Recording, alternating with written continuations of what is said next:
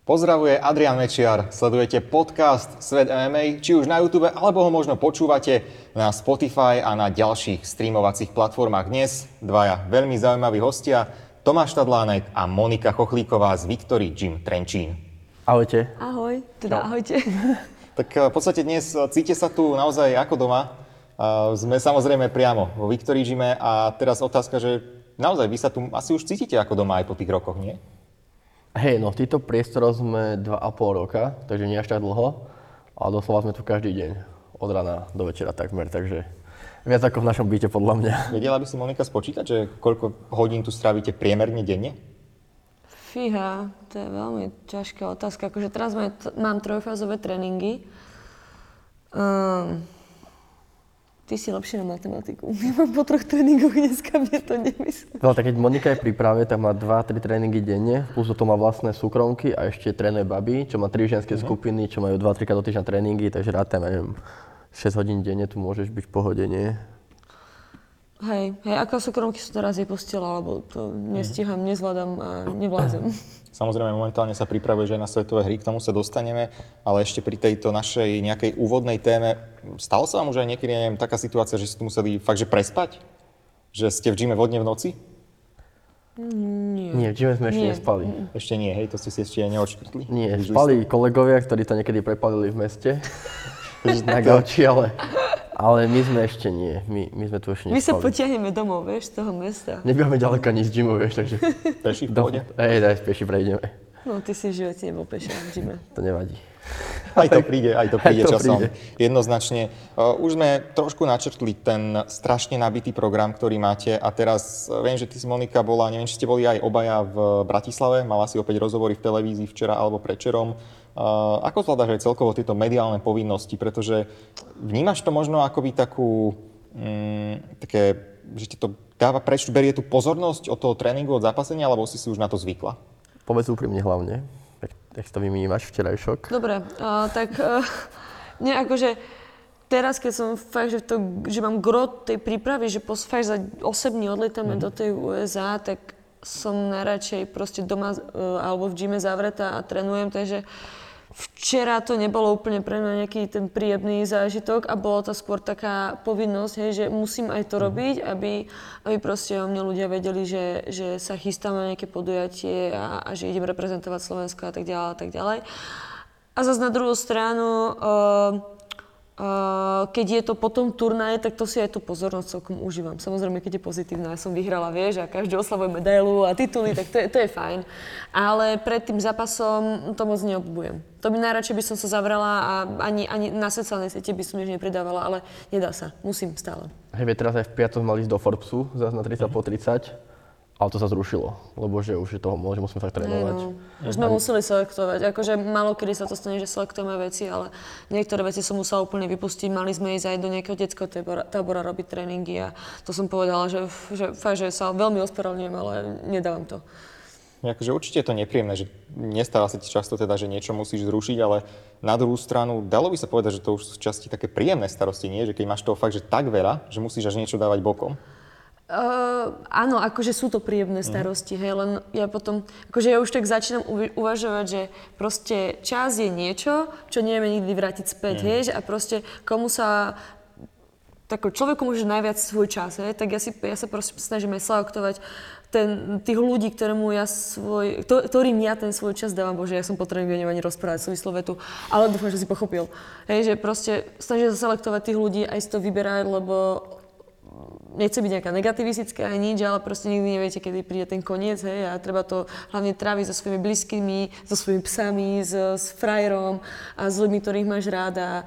A ono, je, je to samozrejme, akože užíva si to aj všetko, ale potom si tak uvedomí, že že proste zos- nezostáva ti úplne až tak veľa času, teda nezatiaľ dúfam, že hej, ale bolo by blbé ho využiť tak, že proste nebude to s mojimi blízkymi. Ja sa tak strašne zamotávam, to Ja je doplním. extrém. Teraz sme vo fáze, kedy, kedy sme radi, že má takú mediálnu pozornosť púta, je taký zájem o ňu, lebo doslova sme to budovali roky, aby sme si ju pretlačili do médií, čo si to no. zaslúži tými úspechmi. A vlastne sme už v také tej fázi, také tej vysnenej, že doslova už odmietame tie ponuky. Uh-huh. Čiže takéto, jak hovoríš ty, áno, je to príjemná, príjemná fáza toho celej tej kariéry, že prichádza tých ponúk viac, ako vlastne potrebujeme, alebo vlastne vieme to aj odmietnúť. Čiže akože super. Ale hovorím, teraz je pre nás prvá fakt, fakt tá príprava a musíme si uvedomiť, že svetové hry sú pre nás doslova vrchol kariéry, hlavne teraz keď v dvoch športoch, takže tomu prispôsobujeme doslova celú, celý život momentálne. Ale keď si vezmete napríklad, neviem, mne hneď napadne taký ten najznámejší príklad, je Attila Vek, ktorý dosiahol tie najväčšie úspechy, to bol myslím rok 2013, titul Bellatoru a vtedy ho dokopy u nás nikto nepoznal. Mm. A naopak teraz, keď, e, samozrejme bol tu zápas storočia, ale to proste po tej športovej stránke už nebol ten Attila Vek na vrcholu výkonnosti, tak pre neho to prišlo až teraz, aké by, aké by neskoro. Že ty to máš ešte aj šťastie možno v tom, že, alebo šťastie, ale proste to, ako sú tie okolnosti nastavené, že v tvojom športovom prime je tu aj ten prime ohľadom tej mediálnej pozornosti. No, akože to určite podľa mňa akože dosť sme si to budovali, dosť sme, veľ, myslím si, že veľmi veľa ľudí mi aj pomohlo, takých, ktorí poznali nejaké tie kontakty do médií, lebo uh, v 2016, keď som vyhrala majsterku Európy ako v, v K1, tak sme to chceli pretlačiť do, tuším, že do rádia alebo do nejakých novín a oni mi povedali, že, že majsterku sveta tu mali minulý týždeň.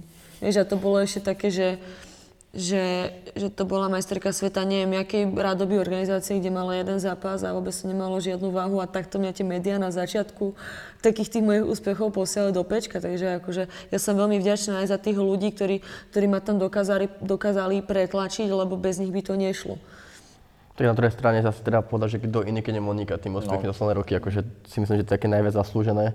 Nech si povie, kto chce, čo chce, ale akože fakt tie veci, čo dosiahla Monika, dvoch rôznych športov nedosiahol takmer nikto ani v Európe, akože to je akože plne brutál. No to je to, že to nie je niečo, čo je náhodou sa o teba hey, tie no. médiá zaujímajú. To... Čiže doslova je to plne tak zaslúžené doslova tými šiestimi rokmi. Od toho 2016. každý rok vlastne prišiel nejaký úspech, väčší, väčší. A to bol hlavne, že, nie že veľký úspech, ale že doslova, že historický pre tú československú scénu, takže to akože, plne je to tam, kde to má byť. Napríklad ten minuloročný svetový titul VMC, koľko Slovensko čakalo, alebo celkovo naša scéna, kým prišiel ďalší šampión VMC po Vladovi Moravčíkovi, ktorý teraz hodou okolností ukončil tú kariéru? Hej, vlastne v Čechách je len Jirka Žák, čo to získal sami že pred Vladom a ukončil kariéru a teraz Vlado Moravčík a vlastne Monika je tretia. Kedy to získal, nevieš? Či kokso. To bolo dávno? A nie tak dávno. Nie, je to nie. už pár rokov späť, Hej, akože po nejakých možno 7 rokov to môže byť, nesem hovoriť, ja som taký zmetený teraz rokov, keď bol COVID, dvojročná pauza, tak mi všetko zmenilo sa úplne. Ale, ale hej, to môže byť nejakých 7 rokov, poviem, to môže mm. byť. A stále, áno, nielen, že ten čas od toho titulu, ale len tretí zástupca tej našej československej scény. To je naozaj brutálny úspech. Ale samozrejme, uh, ty teraz zápasíš, alebo z vás dvojice, ty si vnímaná ako skôr tá zápasníčka a potom trénerka a ďalšie veci. Tomáš skôr ako v prvom rade tréner a možno až potom zápasník. Ale teraz po tej tvojej dlhej pauze si sa vrátil aj do zápasu. Skús najskôr priblížiť tie posledné roky, pretože to nebolo len tak, že si nebojoval, ale stáli za tým zranenia. Hej, ja som vlastne mal posledný zápas v 2019. To bolo v Španielsku jeden a potom v Šali.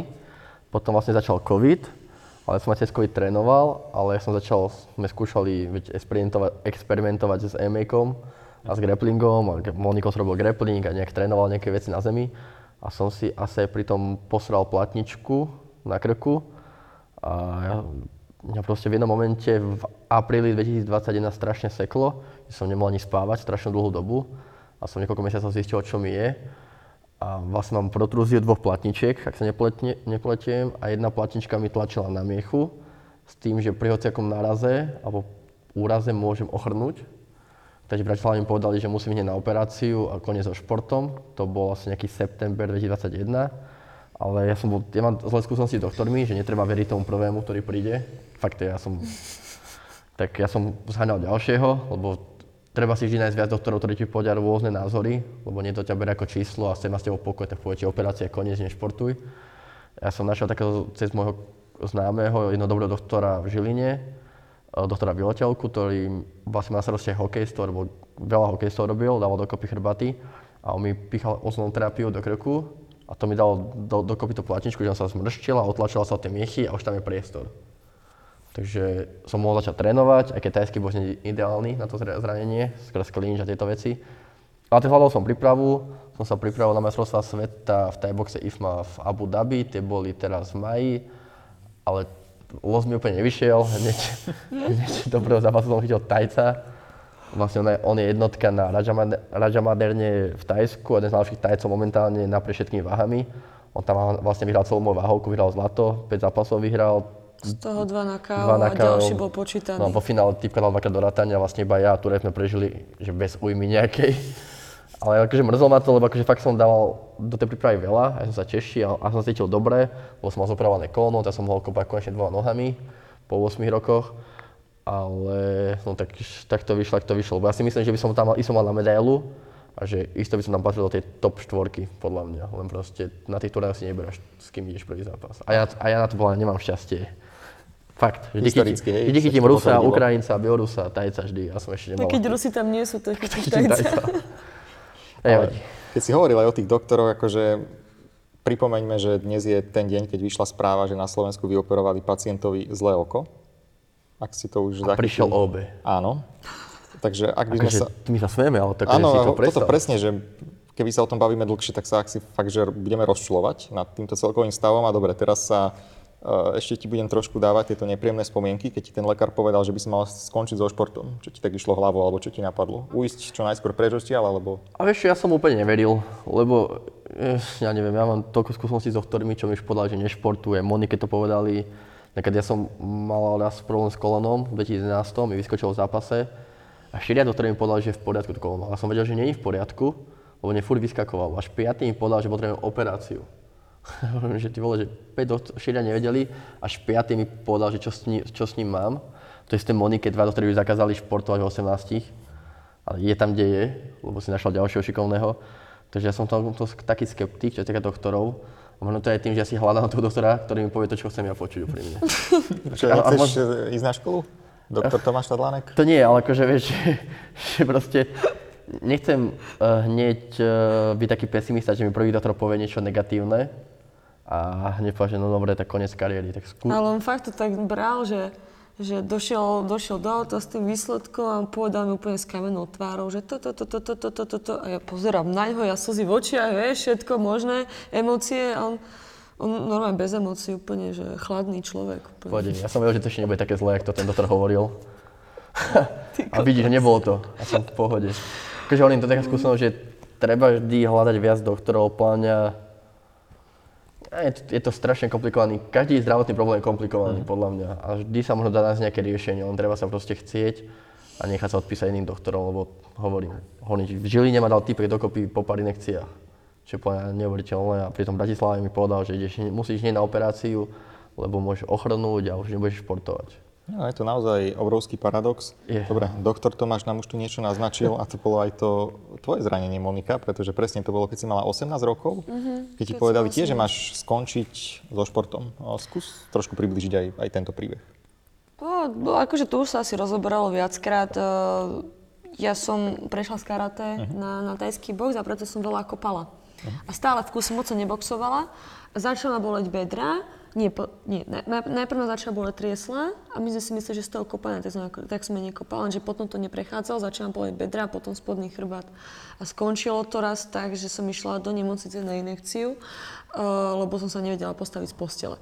A potom sme nejako vyhutali, že asi to nebude úplne v poriadku, lebo aj tie tréningy ma dosť boleli, proste nemohla som robiť kolena napríklad. Je úplne, že ma to začalo boleť pri takých banálnych veciach, že som, napríklad rotovanie pri úderoch mi robilo problém. Tak sme chceli, uh, lebo mi všetci hovorili, že mám ísť na magnet, hej? Lenže dostať sa na magnet je veľmi náročné, hlavne keď máš ochotných doktorov, ktoré mi povedali, že mi odporúčanku na magnet nedajú a nedajú mi ani odporúčanku k ortopedovi, lebo proste by som mala prestať športovať, lebo mi ten šport chodí. To mi povedala moja obvodná doktorka, hej. Tak ja som sa snažila hľadať nejaké alternatívy, našla si nejaký známy, um, Uh, poznal nejakého ortopeda, ktorý mi, ktorý mi uh, vlastne dal magnet. A ešte predtým som bola u jedného ortopeda, ktorému som hovorila, že ma teda boli bedro a že ma boli chrbát a on mi zrengenoval druhé bedro. Dobre, že tam, tam, sa, tam sa strašné bomby stávali. Vieš. Ale nakoniec som sa k tomu magnetu dostala.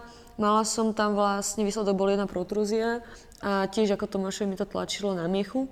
A, a najprv tiež akože výsledok toho bol, že by som nemala prestať športovať, lebo proste normálny človek, ktorý by nešportoval, tak by to ani necítil. Lenže ja som to cítila, lebo som športovala, to telo som namáhala. A Uh, tak som si nasporila peniažky na športovú kliniku a tam som došla na konzultáciu k inému doktorovi, ktorý povedal, že nie je to vôbec až také strašné, ale že do konca života budem musieť cvičiť, čo vlastne robím nejaké tie dýchacie cvičenie, DNS a tak ďalej, aby som mala spevnený ten kór, tie vnútorné svalstva a aj mi to tam niečo držalo pokope a fakt to cítim, že keď napríklad 1, 2, no tak 2-3 dní, keď ne, ne, necvičím na ten chrbát, tak mám bolesti. Alebo keď pije. Alebo keď alkohol. pijem alkohol, alebo keď zle spím, alebo proste keď nemám dobrú dodržiavanú tú životosprávu, tak hneď sa to proste, ako prvé sa to prejaví na mojom chrbte. Hej, takže preto aj po zápasoch, keď príde nejaké to víťazné pivo, alebo teda recept od maminky, pohárik, tak to je, to je akože len po tých zápasoch ako nejaká odmena. Hej, to akože potom po tom zápase vytrpím, vieš, lebo, lebo mám Jasné. ten čas trpeť, ale keď som v tej príprave alebo čosi, tak nebaví ma trpeť, nebaví ma bolesť. Akože Všetci fakt ma to oslavujú výhry, len tých trpíš. Tak no. Ale to až potom, až na druhý deň ráno, vieš, lebo však keď piješ ten alkohol, tak ono ťa to trošku otupuje. Takže to, to, je, to je akože pohode, potom. Vieš si predstaviť, že by si teraz došla za tými uh, pesimistickými doktormi, alebo čo ti dali tie prognozy s tými titulmi, im zaklopala, vieš, všetky tie opasky, že ich ani Ale oni ako- vedia. Vedia, hej? Oni vedia, akože už u tej obvodnej nie som. A, ale akože vybavovalo mi pár, pár, pár papierov, vždycky keď som potrebovala lekárskú prehliadku ako športovú. A nikdy si proste neodpustila poznámku, že na čo robím taký šport, to zbožujem takých ľudí, no tak prečo ty ste, si doktorka?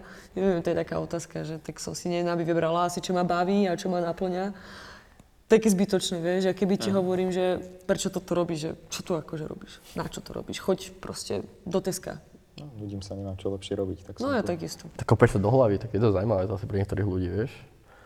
Že prečo robíš fyzické násilie na iných. Lebo ma to baví, no tak akože čo? Vlastne si psychicky chorý človek, ktorý sa tu ventiluje nejako. Presne tak. Možno by to takto to tá správna nechcela povedať. Povedala to trošku jemnejšie, ale naozaj vaše zápasy, to je jedna vec, ale vy ste si už povedali, že stačilo alebo nie. Dobre, vy ste si to nepovedali teraz, že stačilo a chcete sa venovať tomu, tej celkovo scéne aj inak, pretože Muay Thai Eveningy už tu boli roky, ale na scénu prišla nielen samozrejme vy ste v tom zaangažovaní, ale aj ďalšie kluby, ďalší ľudia, organizácia PML, Professional Muay Thai League. A viem, že táto myšlienka tu nebola len teraz, keď tu bol prvý event, ale už sa to tu prvýkrát objavilo dávnejšie a myslím že to bola korona, ktorá to zabrzdila a posunula ďalej. Áno, bol to najskôr taký čisto, čisto slovenský projekt, vlastne mňa, Roba Kánka a Vlada Pipereka. A mala to byť taká slovenská liga v Muay Thai pod VMC, kde budú nejaké štvorčlenné pyramídy. Veď jeden pre, turnaj prebehol aj v rámci DFNK. V 2019 bol prišiel COVID, o, korona, táto vlastne úplne stopla. My sme to vlastne úplne prekopali, lebo ja som toho názoru, že keď to chceme vybudovať, tak musíme to robiť celé pod jednou značkou. Lebo keď to budeme robiť, že na dfn nejaké pml na Matevningu nejaké pml na Infusion, tak ľudia budú zmetení ešte viac ako sú v tom stand-upe. Tak proste tu sme sa dali dokopy s Robom Kajankom, s Lukášom Mirkovským Aplikom. Uh, Vlado Piperek ostal pri, uh, pri vlastnej ceste uh, v DFNK a oni to robia tiež super. A je to dobré, že to robia, lebo čím viac toho stand-upu je, zase je to super. Je to doslova reklama. Uh, tak vzniklo pml máme za sebou tri eventy za poslednou pol roka, čo je podľa mňa veľká nálož, keď si človek zoberie, že neviem, ktorá organizácia spravila za pol roka tri eventy okrem Octagonu. Fakt, že až v troch rôznych mestách a zase v dvoch krajinách, takže bol to obrovský masaker pre nás všetkých, ale hovorím, myslím si, že v stand-upe máme veľa kvalitných fighterov, len problém je, že nemajú dostatočný priestor. Lebo ak v oktagone, tým, že oktagon býva často, tak dokáže budovať svoje hviezdy tým, že dáva často priestor. Hovoríme, my tu máme Milana Páleša, máme tu Moniku, Vlado Moravčík, Vašek Sivák, ktorý, aký má haj bez toho, aby ho to organizácia budovala, Tadeáš Rúžička, Sebo Fabš. Je to veľa šikovných fakt stand-up fighterov, len čo im chýbalo je proste nejaká stand-upová organizácia, čisto na stand-up, ktorá bola pravidelne, robila rebríčky, teraz po trojke vyduje rebríčky v každej váhe, po spôsobe One Championship, že tam budú proste len 5, alebo 4 a 5 v tom rebríčku zatiaľ, lebo zatiaľ to musíme budovať, ale chceme už dať nejaký rebríček von, aby sa o tom viac hovorilo. Teraz sa rozprúdila, rozprúdila nejaká debata o tom Muay Thai, o tom stand-upe na tej scéne, čo je super. No je tam veľa noviniek na tom pml čo myslím, že na scéne nerobil nikto iný, čiže to dvojité váženie, otvorené bodovanie a tieto tomu veci. sa dostaneme, nepredbiehaj No, teraz. Takže hej, no teraz je, že, žere nám to strašne veľa energie a času, akože pml Teraz Brno bol, bol akože masaker pre nás. No, v- Doslova v cudzom meste sme robili event, akože mal nám pomáhať Mačo Karavanov, čo aj veľa pomáhal. Ale keď sme to s ním riešili, že on bude vlastne keby hlava v Brne, tak zmenili dátum e, Procházkovi z maja na jún na 11. jún, keď bol presne PMLko. Hovorím, že ak NASA alebo Irka mali vlastne aj ako hosťom na PMLke a Mačo, Mačo Karáče to mal vlastne manažovať. Teraz to ostalo na nás, takže pre nás to bola strašná komplikácia, ale zase veľká škola do života. Uh-huh. Veľa sme sa toho naučili. Ale, takže tak, no je to PMLko, je to úplne niečo nové, plne, čo tu ešte nebolo na, československej scéne v tom postoji. A hovorím, hlavne vydržať. Prvý rok je taký najdôležitejší pre nás. No najťažší. A najťažší. Je to také doslova, že investujete či, či už financie, či už čas, tak A jak sa to začalo ešte v tých koronových časoch? Obmedzená kapacita, veď v Trenčine tam diváci ani neboli, No, Žilina bola no. obmedzená. No, presne. Teraz No, bolo teraz, prvýkrát. teraz bolo prvýkrát, že mohli byť akože neobmedzný počet divákov. A to bol lepší event, keď Hej, to zoberieš, keď hej. to máš divákov. A nielen lepší event, ale keď vlastne boli tam hlasy, že to bol, ak nie najlepší, tak jeden z najlepších Hej, no. stand-upových eventov, že ako pre organizátorov proste, aké je to pre vás, neviem, či povzbudenie, alebo hodnotenie, alebo čo vám to dáva, takéto fakt, že pozitívne ohlasy? Je to super, lebo strašne, akože najväčšia bomba na tom je, že sa spojili ľudia, čo sú doslova nadšenci tajského boxu. Že či už naša grafička je zápasnička, či už ľudia, čo robia videá, sú tréneri alebo trénujú tajský box, či už som tam ja, či už tam Robo čo robí 20 rokov bojové športy, Infusion, či už je tam Monika. Ja rozmýšľam, že či tam je niekto, kto nemá ne- nejaký vzťah k tajskému boxu okrem Ring Girls. Vieš, inak všetci tam, vieš, či už spolu, spolukomentátor Marpo, či bývalý tajboxer Robok, čo, čo tiež trénoval tajský box 10 rokov dozadu. Doslova, že každý ten člen toho týmu je fanúšik a nadšenec postoja. A to vidíš, že oni uro- urobia toho viac, ako by mali urobiť, len kvôli tomu, aby tomu projektu pomohli. Lebo sami chcú tu mať aj pozvi- pozdvihnúť vyššie. A fakt veľa ľudí má dobré nápady, my to skúšame aplikovať na tých podujatiach. Každým podujatím sa učíme, bolo to aj vidno, že na tej trojke to bolo zase lepšie ako na tej dvojke. Podľa ja si, možno bude si nie na myslenie, ale podľa mňa není človek, ktorý má väčší prehľad na československej scéne, aspoň v postoji, ako som ja. Lebo akože podľa mňa som taký chorý fanatik v tomto. No to si. Či už tej, To si. či už domácej Fanatik scény. alebo chorý, či oboje? Chorý a fanatik. To je akože to je extrém. Ty si nevieš presne, koľko on zápasov pozera denne. Čiže ja, ja sa musím dokúpať, aby som si nejaký zápas pozerala a on si to pozera na dobrú noc, na raňajky, Počkaj, na dobrú noc, obed. on, on chodí spávať teraz? Nie, akože, uh, vieš, keď ide spať, Ja viem, ale práve, že či on vôbec spáva, lebo čo ja viem, takže vraj má nejaké problémy teraz so spánkom. No ja chodím iba neskoro spávať, nejak som v pohode. Vieš ty vôbec, že on či chodí spávať? Akože Ona ja, spí o ja, 10 zaspím, ja zaspím skôr ako on. Ale ani má ani potuchy, keď idem spať. Čak, ale vždy sa ťa ráno pýtam, ako si sa vyspal, Hej, ja kedy poviem, si že- išiel spať a tak. A čo ti poviem, že nikdy neviem. No, akože, No tak, no. keby som sa No, nespýtala. skočil témy. Hej, ak- akože v tomto si myslím, že mám fakt obrovský prehľad a to aj toho svetového stand-upu, čo malo doplňa sleduje u nás. Takže myslím, že viem aj tie zápasy nejak zložiť celkom zaujímavo a nejaký taký koncept priniesť do toho, inšpirovaný z toho sveta. Takže myslím, to je taká naša najväčšia výhoda, že sa tam spojili fakt, že top ľudia na ten postoj. Takže verím, že to priniesie svoje ovocie a som rád, že už to prináša, lebo fakt takéto pozitívne ohlasy, lebo jedna vec je, keď vám idú zápasy, lebo to akože nevieš nikdy ovplyvniť, ak to sadne. Tie vyšli, ale my sme boli pochválení aj za tie veci okolo toho. Za tie sprievodné videá, tie vysvetlenie, vysvetlenie tých pravidiel, komentátorov, ako to malo dynamiku ten gauč, že nebolo nejaký naťahovanie, neboli tam nejaké hlúpe koncerty, čo si iní myslia, že to je teraz cool a nie je to cool. A to nikdy nebude, ale to je jedno. A, takže za toto som rád, že sme boli pochválení, lebo nám to ukazuje to, že to robíme dobre. A pritom ešte viem, že koľko vecí musíme zlepšiť, lebo my musíme hlavne tých ľudí vzdelávať, čo týka tajského boxu, lebo ľudia teraz rozumejú sa viac som MMA, ale menej stand-upu, takže my musíme furt tých lajkov školiť, hlavne keď chceme pritiahnuť. Takže robiť ten šport čo najviac prehľadný. Monika, keby vieš, že máš zápas, ale ešte si musíš posunúť začiatok zápasu, tvoj nástup sa posunie o 15 minút, lebo ide koncert. Čo ti ide? Zabila by som ten. Je to- Nie, akože ja to nemám rada, ani tieto prestroje. Ja som veľmi rada, že... Um, ale ja si myslím, že to je u väčšiny proste teraz podujatí, že máš naplánovaný rozpis, že kedy ako ideš, hej, kedy je pauza a tak ďalej, aby si sa vedel pripraviť, lebo ono to není fajn. My to akože často zažívame napríklad na týchto turnách, na tých svetových pohároch majstrovstva sveta, majstrovstva Európy, lebo tam síce máš nejaký harmonogram, ale hoci čo sa tam môže stať. Ale to je pochopiteľné, keď je tam proste za jeden deň je tam 30-40 zápasov, ale dokiaľ, keď máš 10 zápasov, hej, a máš proste nejaký začiatok a len ti tam šupnú nejaký koncert, proste Počkaj, Prečo? musím povedať príhodu. Z Tunisu. Daj. Kamo, ty si nevieš predstaviť, my boli s Manďom pred 4 rokmi v Tunise, on mal posledný zápas, hlavný zápas večera. A on si už dal rukať, sme boli už rozcvičení, rozlapovaní. My išli pri ring a zopal, že počkajte, ide teraz nejaké vystúpenie. My, že dobre, bude to 5 minút. To bol 50 minútový koncert nejakého tuniského rytmusa. Že mňa vykotí. Ja som, ro- počúvaj, tam sme sa vrátili do šatne a že ideme teraz, že nie, tak tam dali nejaké ďalšie dva zápasy a že po nich idete, ideme znova a pozerám na podium a tam zase ten typek ide. A zase pôjde nový koncert nejakého rytmusa z Tunisu. A ja hovorím Manžovi, to bolo fakt asi boli už 3 hodiny v noci a hovorím, že Manžo, ako tréner, že Manžo to nezvládal. A vieš, že chudák zápasník, no to musím ešte dať. On, on musel mňa presvedčať, aby som to zvládal ako tréner.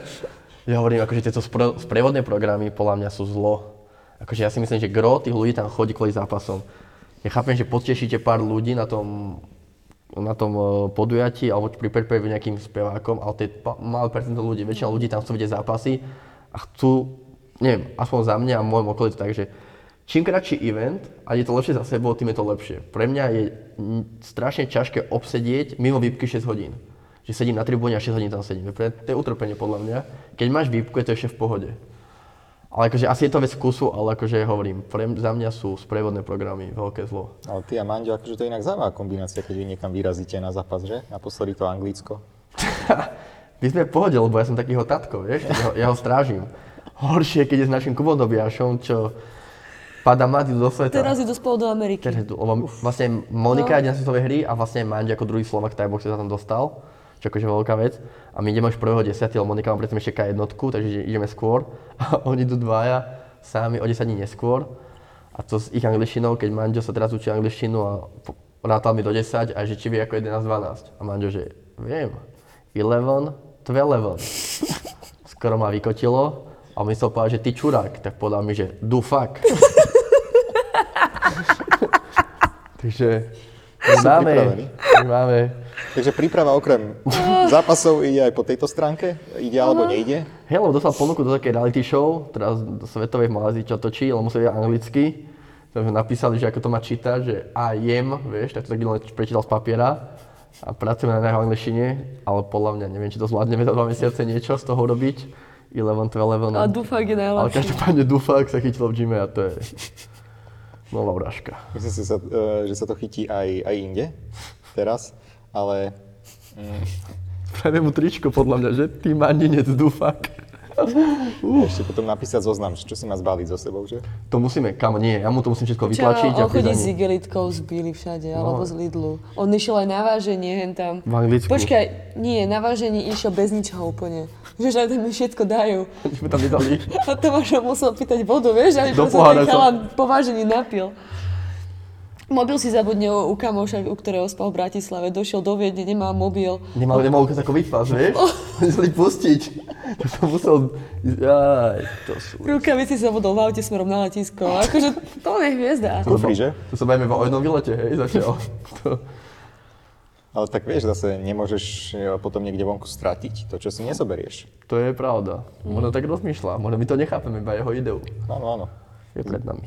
Je veru poriadne pred nami. A my sa teraz skúsme vrátiť späť k tomu PML-ku. Monika, k tým hodnotám organizácie, skús to povedať aj z pohľadu zápasničky, že napríklad čo je také, mm, alebo čo robí tú organizáciu tým špeciálnym, že prečo by napríklad bojovník si ju mal vybrať? No, uh, je to jediná stand-upová organizácia uh, na Slovensku, na Čes- v Česku, akože, ktorá dlhodobo má nejakú reťaz tých podujatí, ktorá robí tajský box vo veľkých rukaviciach. To napríklad DFN robí väčšinou malých, ak nie všetky zápasy, teraz, teraz neviem. Myslím si, že hej.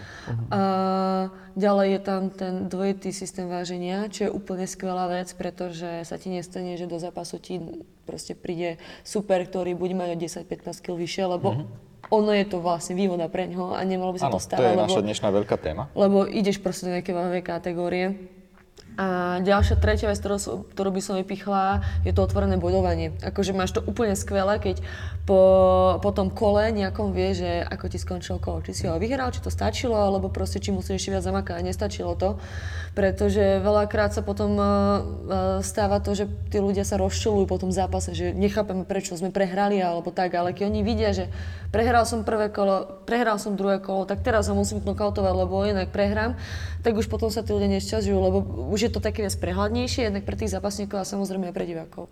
Takže to sú také tri, tri, uh, tri také základné veci. A myslím si, že aj, aj taká marketing, marketingová uh, stránka toho, že, že fakt uh, snažíme sa na tom pomalku tých zápasníkov predstavovať, nejakým spôsobom ich promovať, aby tí ľudia spoznávali aj nie to, že ako oni zapasia, ale aké svoje osobnosti, aké majú záľuby, uh, niečo o ich živote. Je to podľa mňa také dosť zaujímavé. Robili sme napríklad pre teraz podujatím takú vec, že vedeli ste, že také posty na Instagrame alebo na Facebooku a tam sme vypichovali nejaké zaujímavosti o tých jednotlivých zápasníkoch. Ma- Malo to neuveriteľnú odozvu, uh, ľuďom sa to páčilo a trochu vlastne spoznali tých zápasníkov zbližša. Áno, on sa v podstate už pár rokov späť asi ukázalo, že toto je ten kľúč, že tých hej. ľudí nezaujímajú že len zápasy, ako dopadne ten výsledok, pretože to je to, čo napríklad ešte stále veľa ľudí nechápe, že vy nepotrebujete ten zápas ako vy predávať tým hardcore fanúšikom, že napríklad Tomášovi ho nepotrebujete predávať, lebo on si to aj tak po nociach, aj tak, aj prišiel, aj keď ho nikto nepozve, aj proste on si to bude po nociach sledovať, on si to všetko napozerá. Ale potom sú tu presne, presne tí bežní diváci, ktorí sledujú iné športy a potom náhodou sa nejako dostanú k tomuto, alebo niekde ich zaujme ten príbeh toho bojovníka. To je presne to, čím sa aj Octagon v podstate u nás tak No, preslávil, presne čo ich tak vyhúplo. Tak ono treba pochopiť, že fakt, že predávajú tie Príbehy. príbehy tých osobností, ani, ani nie ten bojový šport. Proste ľudia sa pozrú vždy na fyzické násilie medzi dvoma známymi osobnostiami. Stačí povedať, že dobre, Outorenu čo vypredalo, vieš, box, hlavne box. Naposledy to bol Octagon MMA, ale v box zápase, v boxerskom zápase. Keď bol XFN, to bol hlavný boxerský zápas známych osobností. A keď si zoberieme tri najsledovanejšie organizácie v bojových športoch na Československu, tak je Octagon, potom máš Fight Night Challenge, čo máš box Celebrity a Clash of the Stars, čo máš proste zápasy v jednotke, boxe MMA a boxe nejakých influencerov. Takže to ti iba povie vlastne, že ľudí nezaujíma až tak daný, dané pravidla podľa mňa, ako to, že musí ísť o zápas nejakých zná, známych osobností. A by som ešte Moniku, že čím je pre zaujímavé je, že budeme mať vlastne rankingy, ktoré dáme teraz von a my musíme dať prehľad tomu, že chceme, aby o tituly zápasili zápasníci, ktorí dáva zmysel rebríčkovo. Chceme sa vyhnúť tomu, že niekto bude mať prvý zápas v organizácii a pôjde o titul, lebo podľa mňa vždy by mal promotér alebo organizátor odôvodniť, alebo like aj pochopiť, že prečo ide zrovna Joško o titul s Ferom. Ty nemôžeš povedať, že no, lebo Fero zapasil hentam a tam čo si vyhral, ale tak nezapasil ešte vašej organizácii. Preto musí proste dávať zmysel každý titul- titul- titulový A zápas dvíha to aj hodnotu toho opasku. Presne. Takže aj teraz mali contender pyramídu, že proste bola štvorčlená pyramída a prebola si tomu opasku. Hej. Tak to bude tak isto teraz a teraz budú do toho ešte rebríčky, takže s- chcem sa vyhnúť tomu, aby niekto kto ešte nemal zápas v PMLK išiel o titul.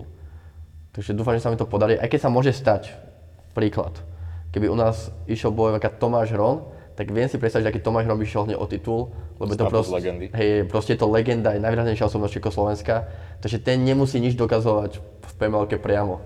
Ale to je akože výnimka možno jedného, dvoch fighterov, ktorých by som vedel menovať, ktorí by mohli ísť priamo o titul, ale všetci ostatní musia minimálne sa predstaviť organizácii predtým, ako by šli o titul, aby to dávalo zmysel hlavne tým lajkom, lebo ináč ten titul proste nemá potom takú hodnotu. Áno, dobre, zápasníci už teda prídu do PML, čaká ich tam zápas a čakajú ich aj novinky, ktoré v podstate inde na scéne nezažijú a najskôr to otvorené bodovanie. Všade vo futbale vidíme skóre, v hokeji vidíme skóre, v bojových športoch je to trošku inak. My, občas to teda býva hlavne v boxe, v tých zahraničných prenosoch, že je tam po kolách nejaké hodnotenie, bodovanie nejakého analytika, odborníka, bývalého rozhodcu. To vidia len diváci v prenose, samozrejme zápasníci nemajú ani šajnu. No a potom je tu prečítanie bodových lístkov a potom mnohé prekvapenia, mnohé kontroverzie, úplný šok, čo je to vlastne zač, za výsledok. Veď to naozaj dobre poznáme aj, aj z tej našej scény a toto je niečo, čo by to mohlo vyriešiť. A možno je toto aj časť riešenia na celkovo bodovanie v bodových športoch? Pretože Ja si myslím, že hej, to strašne sprehľadňuje doslova ten priebeh zápasu, aj ten samotný zápas, aj ten samotný šport pre každého, či je to rozhodca, či je to divák, tréner alebo zápasník, lebo ja nezažívam rozčulovanie sa v zápasoch, keď oni vidia to bodovanie počas zápasu. Lebo proste povedia, že dobre, z druhého kolo bol tesný, ale prehral si ho. Tak vieš, že musíš ďalšie kolo vyhrať. Takto bol v zápase Mane Bartek, že tam bol to fakt extrémne vyrovnaný zápas, ale nevidel som tam žiadne rozčulovanie v, e, v rohu ako to Melvina Maného. Lebo oni vedeli po každom kole, aké je bodovanie. Tak oni vedeli, že to 5. kolo musia vyhrať a sa vedeli, že tam proste bol Ivan trošičku lepší. Takže, lebo myslím si, že keby tam nebolo to bodovanie po kole, tak by tam bolo asi väčšie emócie. Mm. Aspoň z rohu prehratého. Takže v tomto je to podľa veľmi super a robí to napríklad Glory. Videl som, že teraz to robila japonská jednotka v tom zápase mm. Takeru a ten si naskáva, že po každom kole zverejnili body u piatich rozhodcov, čo je fajn. Takže akože u mňa takéto riešenie tých kontroverzií je dať aspoň 5 rozhodcov, či to MMA alebo, alebo hocaký stand-up, mať aspoň 5 bodových rozhodcov a zverejňovať to po kole. To mne dáva proste najväčší zmysel sprehľadniť to bodovanie, aby to aj like, aj divák pochopil a vyhli, vyhli, vyhli sme sa týmto kontroverziám. Mm, súhlasíš s tým, Monika, že aj napríklad tí piati rozhodcovia? No, ja si myslím, že čím viac rozhodcov, tým lepšie, lebo tým sa viac približuješ k tej objektivite. Lebo... Ja som, ešte ťa preruším, ja som tam iba obavu, že keď je tam viac rozhodcov, fajn, veď boli tu, myslím si, že v súčasnej ACA, keď to bolo ešte ACV, tak oni mali istého času, ak nie aj doteraz, piatich rozhodcov. Akurát, že podľa mňa je to proste, ak ten systém nie je úplne nastavený dobre, tak nemá, máš to len samozrejme väčšiu vzorku, ale máš zároveň väčšiu vzorku toho zlého systému. Um, ono, to je, také strašne diskutabilné, lebo ja si myslím, že ono, to správne bodovanie ne, ne, nenájdeš tým, že zmeníš jednu vec. To je proste strašne veľa tých aspektov, ktoré ti to správne bodovanie dajú, až keď sa vlastne spoja. Hej. A keď tam bude viacero tých eh, rozhodcov, plus to bude otvorené bodovanie, tak si myslím, že U, uvidíme, hej, ako to bude fungovať v praxi, ale zatiaľ my mali troch rozhodcov, nie? Uh-huh. A myslím si, že uh, nebola tam ani jedna uh, stiažnosť na zápas a každý uh, to videl, hej, že proste kto aj ako vyhral ten zápas. A je to aj dobré pre tých lajkov, lebo oni niekedy nevedia, čo sa boduje. Hej, síce sme tam, teraz sme vlastne dávali tie pravidlá, ale nie vždy si to uvedomuješ v tom správnom momente, že a že toto bolo dobre bodované, to, toto zase nie je bodované. Tak ani zápasy si nevedia, povedať, čo sa boduje. Hej, toto je fakt, fakt Dobre, že... ale však ty hey, to no. predať tomu lajkovi, hej? Viem. A toto už keď oni uvidia po tom kole, tak oni si asociujú ten výsledok s tým prebiehom toho kola, hej? Tak oni potom už do budúcna budú predpokladať, že keď takto bude vlastne ten zápas pokračovať, tak ten modrý vyhrá, alebo vyhral aj to prvé kolo. Takže ja si myslím, že to je tých viacerých aspektov, ktoré sa spoja dokopy a potom to uh, bude dávať taký väčší zmysel či už rozhodcom, trénerom, zápasníkom, lajkom, všetkým. Na IF sme robili takú novinku, čo som teraz zistil, že zápas budú traja rozhodcovia. Ale ak po prvom kole je split, že 2-1, tak sa pridajú ďalší dvaja do, do druhého, tretieho kola. A že rozhodujú piati. Čiže poviem veľmi zaujímavé, že... To je veľmi zaujímavé, veru. Že, že keď je prvé kolo jasné u troch, tak nechajú troch bodovať celý zápas. Ale keď je tam split, tak pridajú ďalších dvoch, ktorí vlastne prvé kolo nebodovali a bodujú tretie, druhé, tretie kolo a máš 5 rozhodcov. To je naozaj veľmi zaujímavý systém. Ale možno myslíte si aj vy, alebo nejakým spôsobom ste zaregistrovali, že aj samotní zápasníci často nepoznajú tie pravidla, pretože aby som dal ako príklad, čo by mohli poznať aj panoškovia MMA a z UFC, keď mala Rose na nás svoj titulový zápas, to bolo inak akože jeden z najhorších zápasov vôbec za posledné obdobie proti Karle Esparze, ale ona potom sa stiažovala na to, že vlastne bodoví rozhodcovia neohodnotili jej defenzívu. Hej no, pritom to je, to je tre, tretie kritérium bodovaní? Je to samozrejme... Z tých posledných kritérií mm. je to, hej, no, nevedia. Ja to vidím v mojom okolí, tu proste je to smiešne, ale vlastne MMA aj Thai box, kajnotka funguje na ten must point systéme. A ten systém vlastne nechápu ani zápasy, čo to znamená. A je to prevzaté box, z boxu? Hej. Taká sranda je, že veľa ľudí si myslí, že keď, keď je, skončí zápas 3-0, tak to tak vyhral, si vyhral všetky tri vyhral tri kola. Vlastne 3-0 znamená, že si vyhral u troch, všetkých troch rozhodcov. A možno najtesnejšie, ak sa dalo bodovo, ale prvý ti dal výhru, druhý, tretí, tak si vyhral 3-0. Čiže proste 2-1 není, že si vyhral dve kola, jedno prehral. Veľa, hovor, e, veľa zápasníkov hovorí po zápase, že som to videl tak 2-1 pre neho. Hovorím, ale chápeš, že 2-1, že 2 rozme dajú jednému, jeden na druhého, druhému, vieš, že ty si to mohol vidieť tesne. Hej, akože ja keď počujem výsledok, že 2-1 vyhlásený alebo 3-0, ja chcem vyskočiť odtiaľ preč z toho miesta, zapkať si uši, lebo je to, to budeš vysletovať do nekonečna, ale aj tak to proste nebudú všetci tí ľudia nie, nebudú, no je to... Ale tak ono je to o tom vysvetľovaní a mu, musíš im to proste štepovať do hlavy. Preto si myslím, že je dobré, že to napríklad Tomáš s prvom komentujú, lebo oni sa v tom vyznajú, hej. A ono je najhoršie na tomto, keď máš nejaký event, ktorý môže byť hoci ako podarený, ale keď sami tí komentátori nepoznajú tie pravidlá, tak to je pr- strašné fopa, lebo oni tak e, proste zmrzačia tých no. divákov, že to je extrém. Hej, no a keď teraz na tej PML 3 bol super, čo sme sa aj tebou inšpirovali, že keď bol vlastne split, tak sa povedali body u každého rozhodcu, čo úplne inak pôsobí pre tých divákov, že to viac chápali. Keď vyhral 3-0, podľa jednoznačne vyhral ten roh, ale keď to bolo 2-1, tak podľa rozhodca číslo 1 nabodoval 29-28. Ale to je to, že ešte keď 3 vieš, v podstate tam až taký nejaký... uh, Alebo keď povieš, že jednohlasne sa ro- rozhodcovia zhodli, Áno. tak to ešte mi dáva zmysel, Tam hej. nedorozumenie nebude, ale keď povieš 2-1, tak každý začne rozmýšľať, že bolo to 2-1, čo bolo 2-1. To dal dva góly, on dal dva, on iba jeden, alebo, hej, vieš, tak spájajú si Áno, áno. s takýmito vecami, takže hej, no akože je to problém, to bodovanie je to ťažké, je to aj o tých kritériách a je to hlavne o, tých, o vzdialenosti tých rozhodcov, vieš, to je zase ďalší, ďalšia problematika. Áno, to je zase ďalšia problematika, ale tomu toľko času dnes venovať nebudeme, pretože máme tu teda ten prvý veľký bod PML, otvorené bodovanie, no a potom druhá téma, ktorá nesúvisí len s PML, ale s celou scénou a to je drastické chudnutie do váhy.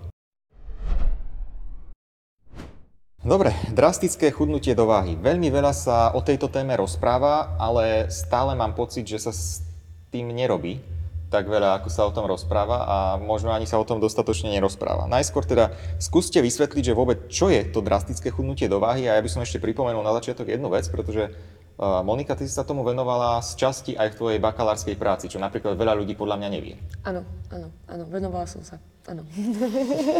Dobre, skúsme teda vysvetliť. Áno, áno, vynikajúci.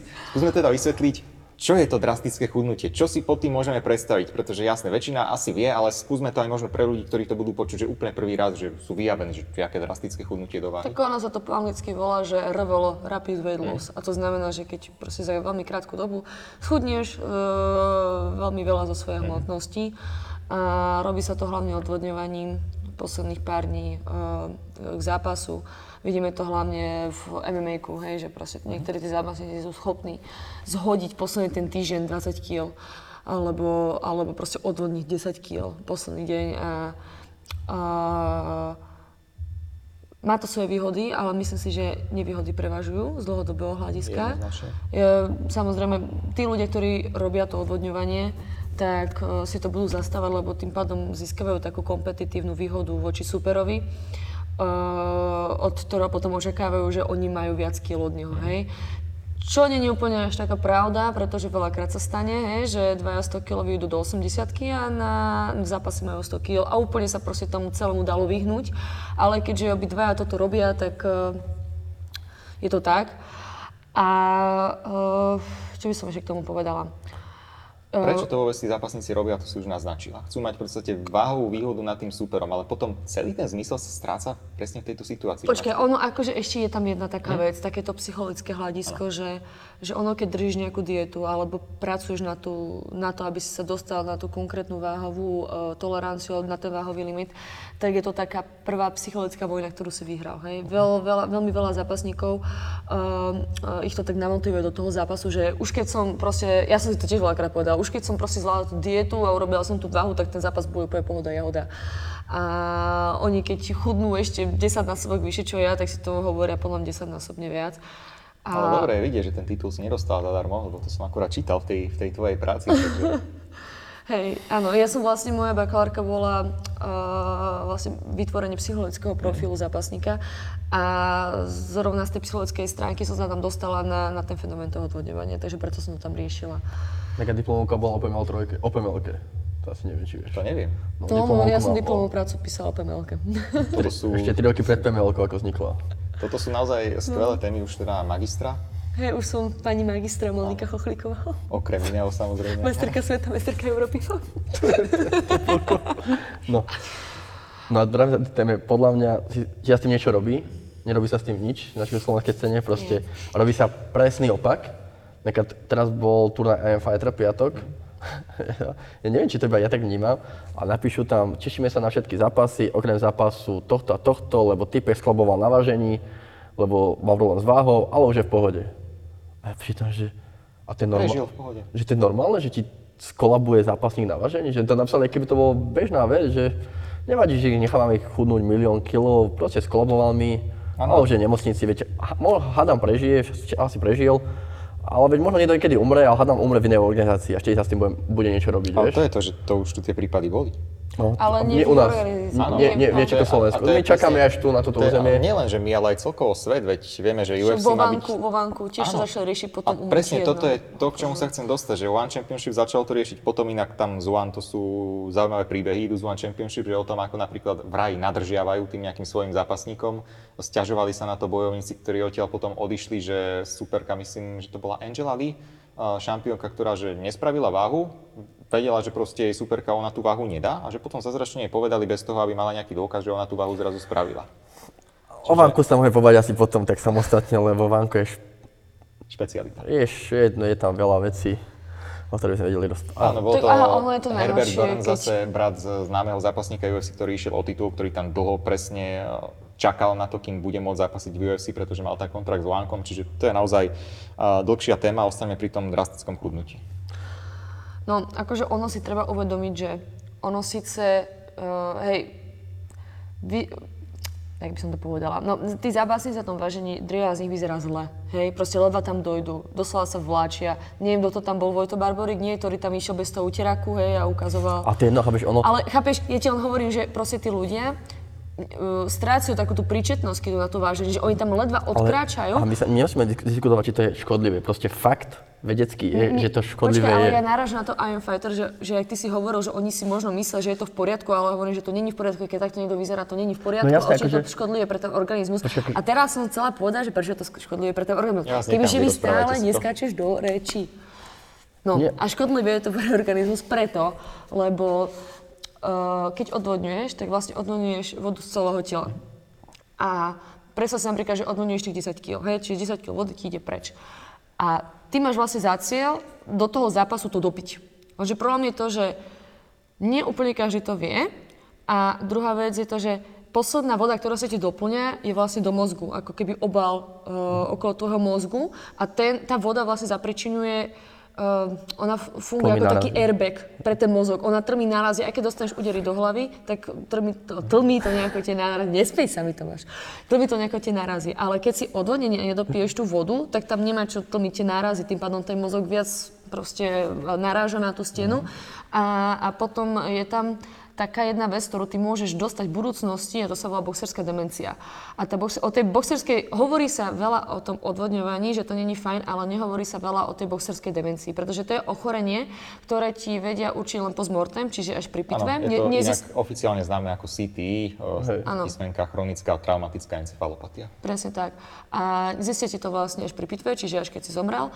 A e, vlastne prvé príznaky sa prejavujú, tuším, že 8 až 10 rokov od toho úderu, ktorý ti uh, spôsobil tú boxerskú demenciu. Čiže keď by, keby ja náhodou cítim na sebe nejaké príznaky uh, tej boxerskej demencie, čo sú napríklad to, že sa zajakávam, ale to mám od, od narodenia, hej, to nemám teraz uh, z boxovania. Nie, že by nie. Je, volá sa to napríklad ešte ako punch, dra, punch, Punch drunk, drunk syndrome. syndrome. Čiže ten človek pôsobí ako taký opitý, hej. Uh, máš problém sa najesť, trasú, trasú roky, máš potom problém s krátkodobou... Áno, výkyvý nálad, problém s krátkodobou Je pamäťou, veľmi potom dobrý film o tom z amerického futbalu, kde sa vlastne začala riešiť táto problematika. Bol to, myslím, že skutočné meno bolo Doktor Omalu, dúfam, že si to teraz nemýlim s tým filmovým menom. Ale to by som určite odporúčil pozrieť, pretože tam to bolo, ja si myslím, že celkom dobre na to poukázané. Začalo sa to veľmi riešiť asi 15 rokov späť v nfl kde to oni nechceli priznať dlho, že, že takéto niečo tam je. A potom vlastne sú tu štúdie, že 99% hráčov amerického futbalu dostane toto ochorenie a ich to potom na to trpia. Akože, ale treba povedať, že nie je to proste, volá sa to, že boxerská demencia, ale nie je to len o bojových športoch, je to proste o kontaktných športoch, o všetkých tých možných o hokeji, dokonca Hej. aj o futbale. Aj, hej. Veľmi A na to upozorňoval práve doktor, že na tie hlavičky, že to je veľký problém aj u detí. Ako, hej, co to je ďalšia, ďalšia taká problematika, lebo aj veď v Anglicku zakázali do nejakého roku hlavičky na futbale napríklad. U nás majú deti do 15 rokov zakázaný kontent na hlavu. Ja by som zakázal úplný kontent na hlavu v detských zápasoch, v všetkých športoch, to je úplne chore. Lebo ten detský mozog trpí viac kvôli tomu, že je vo vývine. Trpí viac ako dospelý mozog, dospelý mozog. Ale keď sa vrátime tomu chudnutiu, tak to je jedna vec, ktorom to ško- e, ako to škodí, ale potom aj ladviny odchádzajú a milión ďalších zdravotných komplikácií, proste potom, uh, jak sa to volá? Eat disease?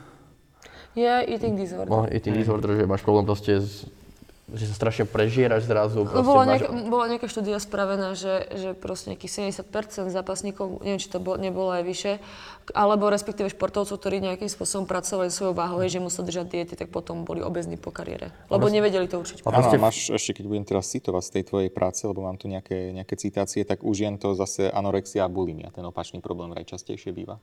Uh, hej, počas tej kariéry áno, lebo tam proste uh, Odvodňovanie je zlé aj pre mužov, hej? o to sa nemusíme Jasne. baviť, ale pre tie ženy je to ešte viac katastrofickejšie, pretože my fungujeme doslova na také cykly, hej? Že, že nevieme úplne ovplyvniť, kedy máme menštruáciu, kedy nemáme menštruáciu a proste, keď máme tú menštruáciu, tak nám tá váha vybehne o kilo, o dve.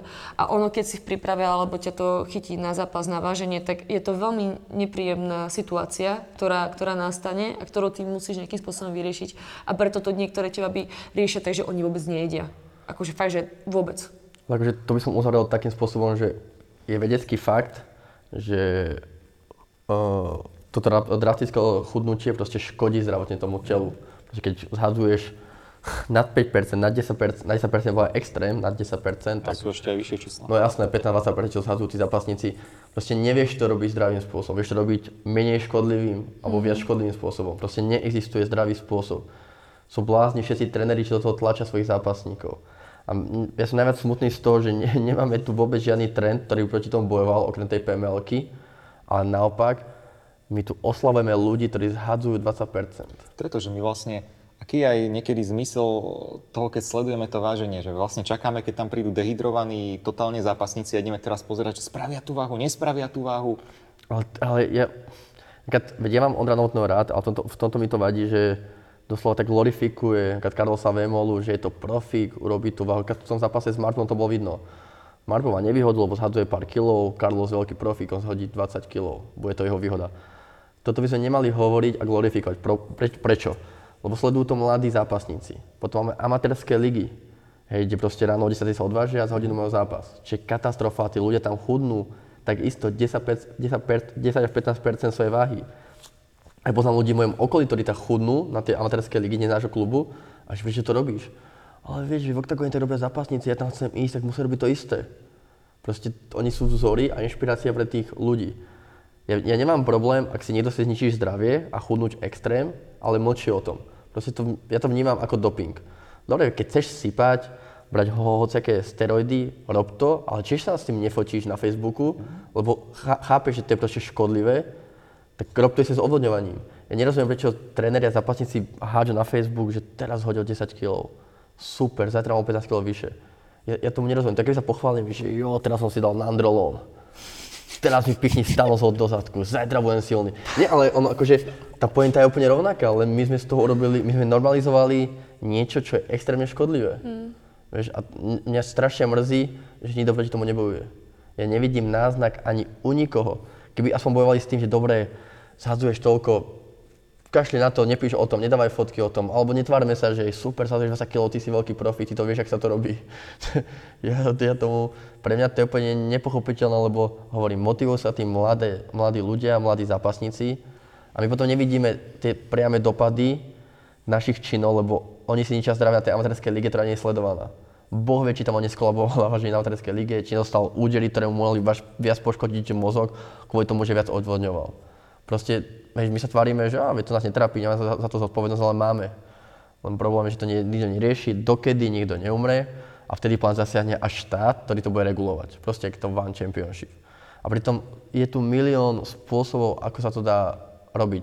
Ja ešte chápem Octagon MMA, že oni musia sledovať ten svetový trend a že nemôžu si to úplne zmeniť ten systém, aj keď vedia to stále nejak nastaviť, ale ostatné organizácie, aspoň tie postojárske, boty kde inde, proste vieš s tým nejak bojovať alebo nejak to riešiť. Pre mňa skutoční hrdinovia sú tí, nie tí, čo zhodia 20 kg, ale tí ako Adesania zhodia 2-3 kg.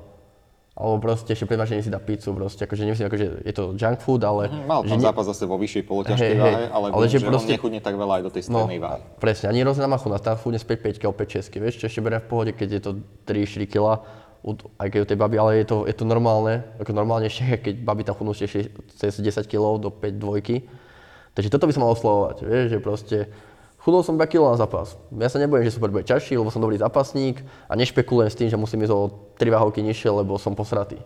Vieš, lebo to taká, taká je skutočnosť, vieš. len sa z toho robí niečo, čo to není a predávame ty kokos ničenie sa zdra- no, predávame ničenie si zdravia mladým proste. A ja tomu nerozumiem. Ja, ja, pre mňa to je A ja strašne... som, počujem, ja som mala proste, za mnou normálne baby prišli, že, že Monika, ja potrebujem do piatku zhodiť 2 kila. A, že, a to neboli zápasní, či to boli normálne baby. Že prečo potrebujem, idem si to c- sukňu a nechcem mať veľké brucho. Čo mám robiť, že idem odvodňovať?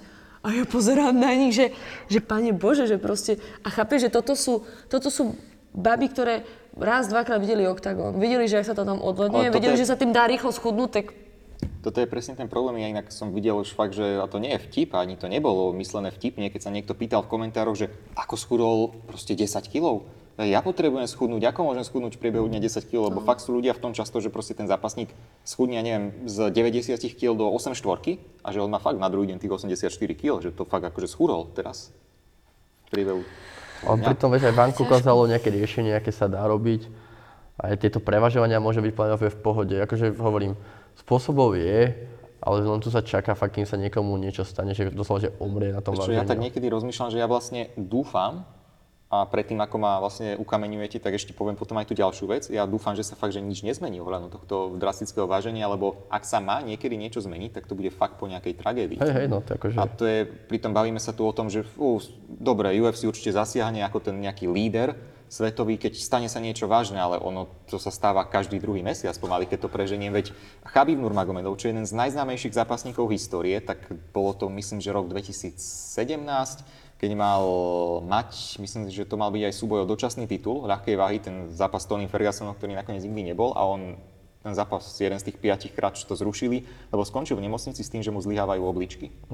Zápasníci odpadávali na vážení, zápasničky, boli tam tie, tie zábery a teraz zase zrušil sa duel, myslím, že Cerroneho Lowzona, neviem, či minimálne jeden z dvojice tých zrušení bolo práve povážení, problémy. A nič sa s tým nerobí. Hej, akože no, to je ten problém, že sa nič nerobí a keď tu ľudia kolabujú a hlavne je problém to, že sa to glorifikuje a dáva sa to za vzor tým mladým zápasníkom, ktorí tomu nechápu, že to je fakt extrémne škodlivé.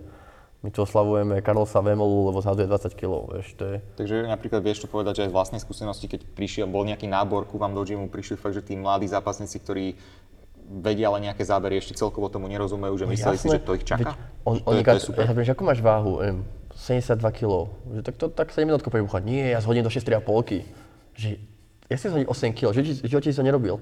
Veď to chalani v oktagóne robia tak, veď to, to ne, nemôže byť ťažké. To je profik, keď zhodí 8 Vieš, on si myslí, že si, dá, vnímajú. že si dá vaňu, že tam bude, t- on, oni fakt myslia, že dám si horúcu vaňu, dám si saunu, musím tam trpieť, lebo trpia aj oni a je to normálne.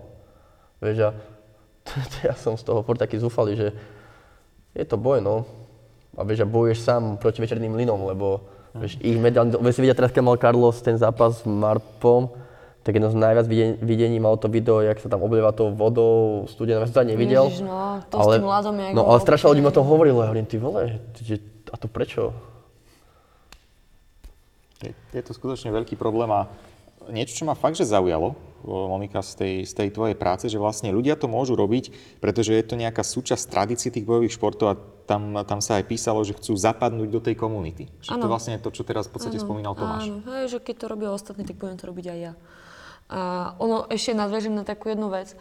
Uh, keď som písala tú bakalárku, to bolo asi 5-6 rokov dozadu, tak som natrafila na, na nejaké, nejaké články a výskumy, uh, že normálne je skupina ľudí, ktorí sa snažia uh, o to, aby vlastne uh, takéto RVLO, ako to Rapid Weight Loss, bolo dané do zakázaných metód návadu. Kvôli tomu, že, že buď látka alebo metóda, ktorá splňa určité tri požiadav, určite, určité dve z troch požiadavok, tak už môže byť tam i zaradená. Tie, dve, tie tri požiadavky sú, že je to vlastne kompetitívna výhoda pre toho uh, športovca, ktorý to robí, čo je vlastne pravda. Druhá vec, je to ohrozujúce zdravie, to je, to je tiež pravda. A tretia vec, že to narúša tú formu fair play, čo je vlastne tiež pravda.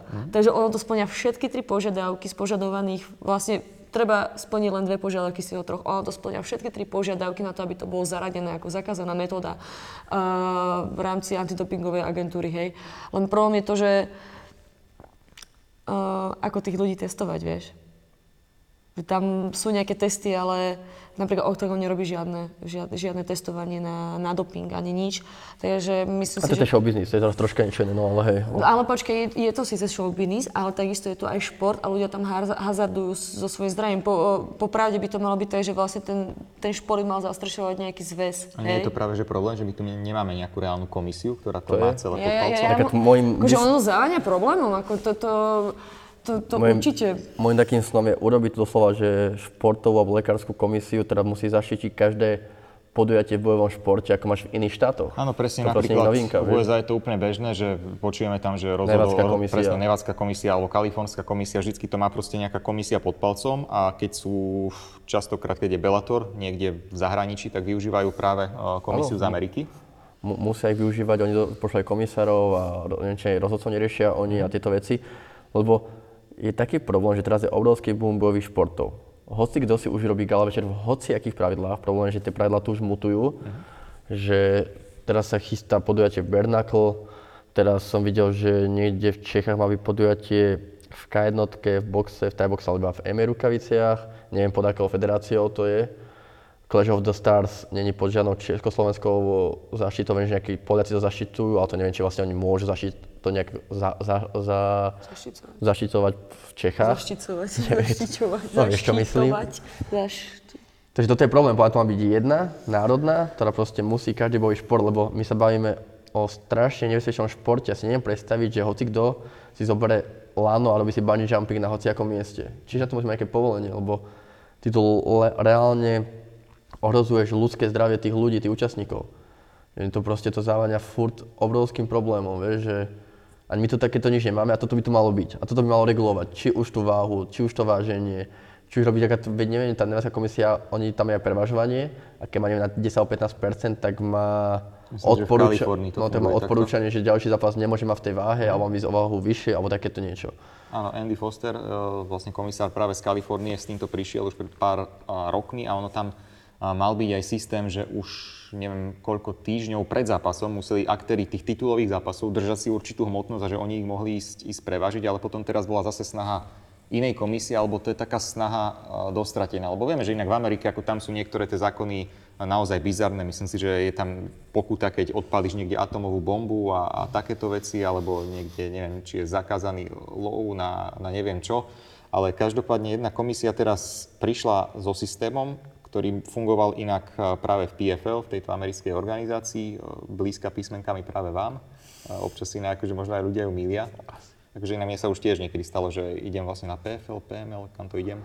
Same, same, but different.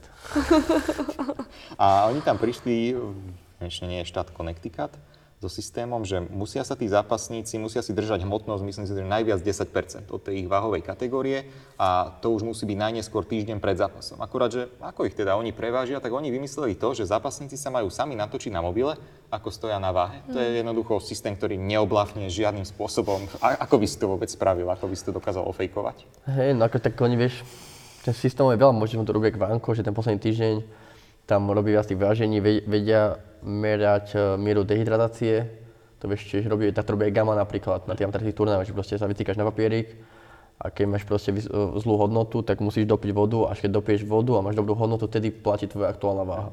Tak to robí Vanko. Vieš, to nie nič plňa, nič komplikované, nič finančne náročné, len je to proste o tom, že kde je vôľa.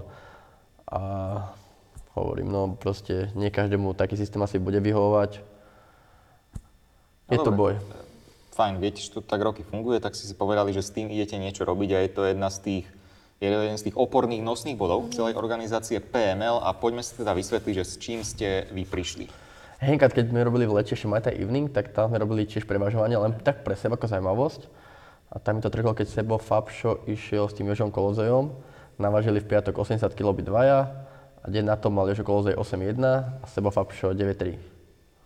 A to si potom, na to som sa pozeral a hovorím, ty vole, že oni idú spolu zápas, pritom ich reálny váhový rozdiel v zápase je 12 kg. Strašne veľa, no. To máš skoro Koľko to je váhových 3, kategórií? 8, 8, 6, 2, 3, no vlastne už ťažká sebo, takže 3 váhové kategórie, vieš.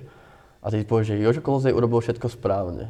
Niečí si zdravie, proste ide váhu blízko svojej normálnej váhy a ide s človekom, ktorý mal 13 kg vyššie a vlastne na to aj doplatil, lebo proste sebo vlastne vypol tá sila bola úplne inde inde, hlavne v tých malých rukaviciach. Tak som povedal, že toto sa nemôže diať. Že proste chápem, že v tom stand-upe to nie je až tak hrotené, to odvodňovanie, ale sú tam proste takíto ľudia, čo to vedia robiť a budú to robiť proste. A že, že zapasíme amatérov dlhé roky a vidíme, že tam proste prevažujú každé ráno. Deň zápasu, tak to spravíme aj my, že proste dajme tam nejakú toleranciu, a, lebo najfme je také, že teba môže prevážiť hoci kedy, s tým, že máš limit 5%. Že proste hoci kedy ťa môže prevážiť a nemôže mať viac ako 5%, ako je tvoja váhová kategória. Tak hovorím, tak začneme na tých 7%, 7% že odvážime sa deň pred, teda hodinu pred konaním gala večera, každý má tam eh, limit 7%, a tak budú zápasiť a také váhy budú zápas, eh, aj zápasiť. Takže čo mi príde také najjednoduchšie, Ešte aj najrozumnejšie. povedz. Samozrejme, akože keď preváži, tak má minusový bod v zápase a plus sú tam od, o, financie tam dáva zo svojho zápasu superovi, či 20 až 50 podľa toho, koľko preváži. Sa teraz niekedy stalo na poslednom pml kde jedna zápasička prevážila, tak musela nastupovať zápasu s minusovým bodom a ešte platila pokutu superke. Takže toto bolo také naše riešenie, čo prišlo také jednoduché. Teraz, teraz to je 7%, ale od ďalšieho roka to bude 5%. Takže už to máte takto stanovené, že pôjde to ešte nižšie. Hej, na tých 5 sa to musí dostať isto. Uvidíme, či ešte nižšie, ale 5, 5% mi plne príde dosť tolerancie na to, aby si... Vlastne, vieš, ja neviem, byť... Nech zaplatia tú váhu, ak sa cítia príjemne, vieš, vlastne my nikoho neobmedzujeme v ničom.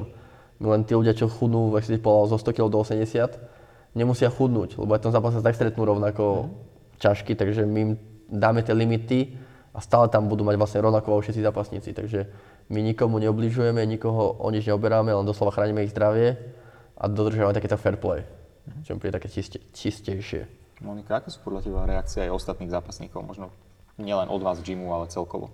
Tak akože ja som sa stretla hlavne s tými pozitívnymi reakciami, ale ja sa pohybujem v takej komunite, hej, že my viac sme ich trošku informovali, že to úplne nie je správne.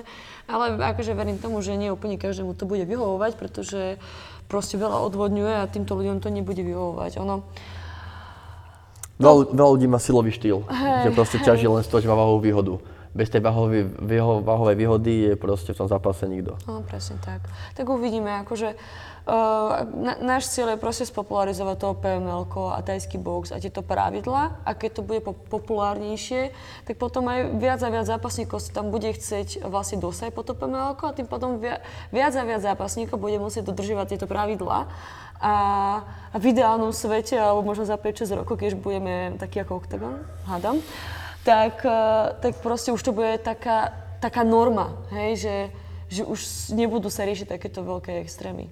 Aspoň v tom stand-upe, teda na MMA vplyv nemáme. Samozrejme, už máte k dispozícii aj, aj nejaké čísla, nejaké dáta, koľko tí zápasníci napríklad vážia v deň váženia a potom v deň zápasu. Mm, Prekvapilo vás možno niečo z toho tie údaje, alebo pozitívne, alebo negatívne?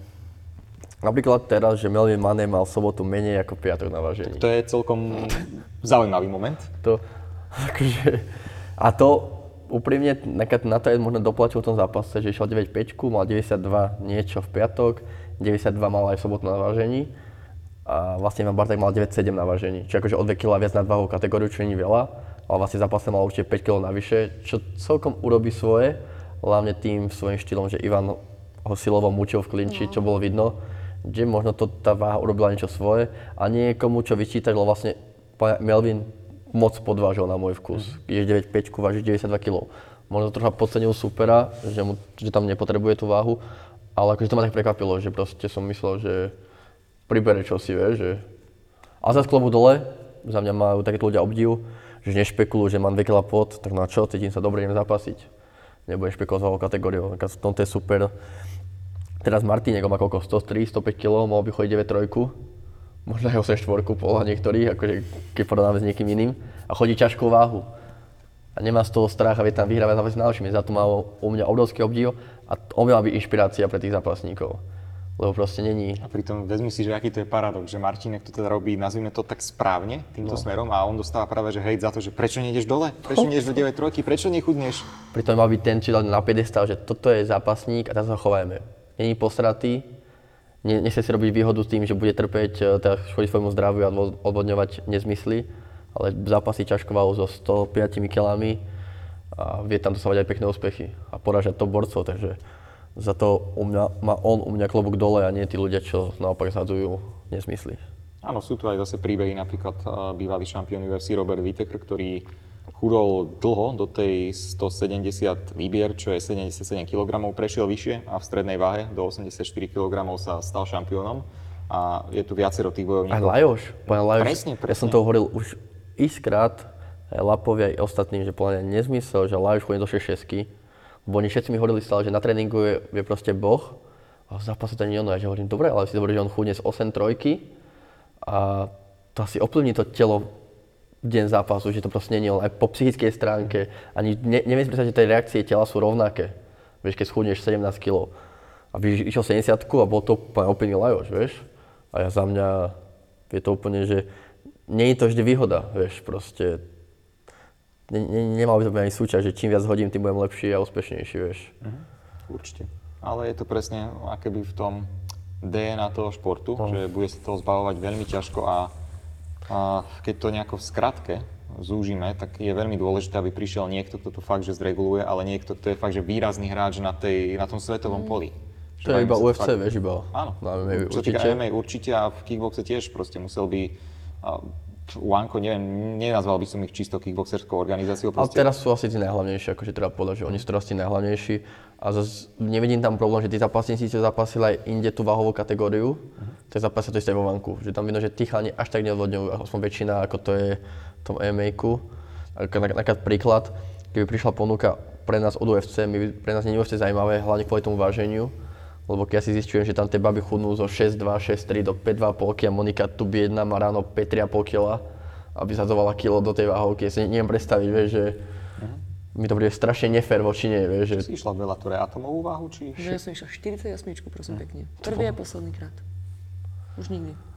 Fakt to bolo... A to odvodňovala len 2 strašne kg, hej? Z 50 čo robila na Ja strave, mala, ale to bolo... Z 55 som vtedy chodila a 5 kg som urobila dlhodobo na strave za tých 5 týždňov a posledné 2 kg som urobila na vode. To už som, ja už som bola taká vyschnutá, že ja som nemala žiaden tuk. Akože fakt ja som bola takto, že letisko Viedeň. A, a posledné 2 kg, to bolo najhoršie moje, ale neviem, ak to tak Švechat. bolo, bože, však mám fotku, totálny švechat. Nová prezývka nie Monika Vulkanu, ale Monika, Monika. Šveka. Výborné. No a tie posledné 2 kg, čo som odhodňovala, tak to bolo veľmi zle. Ja som mala ešte vtedy vlastne stafilokoka. Strašne ma to bolelo tuto. A, a do ešte to odvodňovanie. Ja som Akože celú Bela- nespala. bolo- Bellator je doslova na film, to čo, sa, bolo. to, čo sa tam dialo, koľko tam bolo preplakaného toho utrpenia. Koľko to bola tak zaslúžená výhra. To bola asi moja najzaslúženejšia výhra, ako som jej vyhrala. To, to, tam, to by si neveril, čo sa na tom všetko postávalo Tyko, To, oni, dobre to dopadlo. to keby doktor vedel, že má stafilka na hlave, tak ho nepustí, No. vieš? To bolo ešte to malo My sme, tam, my sme tam mali prehliadku a tá bola taká ešte pre, e, taká podrobnejšia ako napríklad normálne, alebo skrze aj ten COVID, hej, čiže oni kontrolovali úplne všetko. A ja som to dala takto vlasy, gumičku, vieš, ešte, neviem, či som tam nedala nejakú, nejakú, e, nejakú, nejakú tú okrasnú sponku, aby proste to sa tam zatrlo, lebo keby on mi takto prešiel hlavu, ja som tam mala takúto hrču. Ako totálnu hrču, a ešte taká, ktorá sa, vieš, že to, sa to, fú, akože fakt Akože nechutné to nebola bože sranda, veď po zápase to rezali, na No. Slovensku prileteli. Takže to Bellator bol veľký extrém, už po strašne veľa stránkach a to aspoň tak vypalilo, hek to vypalilo. Áno, aby sme pripomenuli, teda Monika Chochlíková si dala debut MMA v Bellatore, v druhej najprestížnejšej organizácii na svete a ako stand-uperka po pár mesiacoch vlastne tréningu zeme uh, vyhrala, uh, čo to bolo? Uh, Uh, Crash. Rib Crash. Poskáčik. áno, to je, to je naozaj neskutočné a ty si to aj povedal, že keby ti niekto povedal, že vyhráš debut sam, submisiou, tak tomu aj neverí, že nie, to Nie. ešte, že týmto. Čo si vôbec, to akože... Ešte, že superka bola Dilina. No, akože my, my aj, aj s môjim trénerom, uh, s Kubom Millerom, akože na MMA, sme si už toľkokrát hovorili, že my sme boli takí šialení, keď sme išli do toho zápasu, takmer z nulovou MMA prípravou, že ja som na tej zemi fakt nevedela nič, proste ani, ani názvy tých poliek. Oni keď ma kaučovali, tak oni proste nevedeli, ako mi to majú povedať. Ja mám problém s ľavou, pravou, hej? Tak a my vždycky hovorím ako stand že predná a zadná, lebo to už viem. A keby Miris napríklad hovoril, že daj, otlač tú pravú ruku, ja som otlačila ľavou, vieš, že proste celé zle, ale nakoniec to vypavilo dobre. No vypalilo to priam absolútne fantastický, ale eh, ako teraz aj, samozrejme o niečom sme vedeli, myslím, že ten stafilokok sa, o tom sa hovorilo, aj tu zem už si nejako, nejako dávala eh, von do médií, ale čo tam ešte bolo ďalej? Respektíve, Mm, viac menej akože to boli také tie dve základné veci, ten stafilokok. A tak si si bral aj no, nejaké tabletky na bolesť, čo si mal zaspať, kde to bolo. Ježiš, no a aj to, že vlastne skrz toho stafilkoka ja som nemohla sa na, spať na jednej strane a potom už som si to tak rozdražil, hlavne tým odvodňovaním, lebo vieš, furt si sa obtieral e, kvôli, tomu potu, hej. A som tak roz, rozdražila, že deň pred zápasom som spala asi tak hodinu a ani ce, cez deň som nevedela spať. Ja som, ja som bola v konštantnej bolesti asi 3 dní v kuse. Pred zápasom, po zápase dovtedy vlastne, dokým, dokým, dokým mi to odrezali a dali mi to preč. A do toho tam bola ešte tá nenávisť voči mojej superke. Áno, áno, po- No, počkaj. to bolo také Čo tam vzájomné. bolo vlastne? Ona, ona si nejako... Ale na Instagrame píše tituly, ktoré má v junioroch, Presne, to- A to, to to, som ja nemám rád, keď si ľudia píšu tituly, ktoré proste nemajú, lebo Ona si je, juniorské tituly písala ako profi? ako, ako akože senior. Ona seniorské, hej? ona tam vynechala proste to slovičko junior, hej, a, a bol tam jeden titul, ktorý som ja v tom, rokom vyhral, v tom roku vyhrala, to bolo tuším, že, že majsterka Európy, akože v tajskom boxe, v mojej kategórii v 51 a napísala si to, že ona to vyhrala, pritom to ona vtedy vyhrala v junioroch. A, A takých je Ale veľa. bolo to osobné potom. Áno, bolo to osobné, ona proste pôsobila strašne namyslene. Uh, Prezivka princes do Hej, pičke. no akože išla, išli sme proste po chove, pozerali sme sa na seba, ja som pozdravila, že hello, ona ma neozdravila, mňa takéto veci strašne hnevajú. podpísala také svojej proste smrti. bez úcty, bez rešpektu a možno to jej pomohlo ten zápas tak vyhrať. Taká motivácia. No, jasná, áno. Že, že ja ťa zničím. Mhm, hej, že vrátim ti to. Legálne. Ešte mi za to zaplatia. piť. No, tak to ukončiť. Naozaj, neviem, či to nebolo prvýkrát akože v histórii Bellatoru, to ukončenie. Asi hej, hej, ono sa to bolo, aj dosť sa to diskutovalo, také rôzne MMA portály o mne rozprávali ako Monike Tochlíkovej, lebo A Bellator počkaj, mi Mike Goldberg, meno. komentátor, ten ťa volal Čoklíková, nie? Áno, To ale, ale počkaj, ale najhoršie- komentátor sa fakt snažil, on za mnou došiel a ešte si nahrával, ako sa pr- proste hovorí moje meno, ale oni mi z toho Bellatoru dali vš- do všetkých médií, že som Monika Tochlíková a všetky médiá to prebrali, neviem, či to anglické alebo americký The Sun, napísal, že. Monika Tochlíková. Neviem, je ESPN, MMA a všetci Maria. napísali Monika Tochlíková, takže na Instagrame nikto nevedel Nie, nájsť nie, nikdy. nevedel dohľadať. Takže to mi hovorili, že super. No, Nevadí. Čoklíková. Stále sa ti akože často, že ti takto komolia to meno? Kotlíková. no, Koko-. Kokotlíková. Kokotlíková aj bolo, no.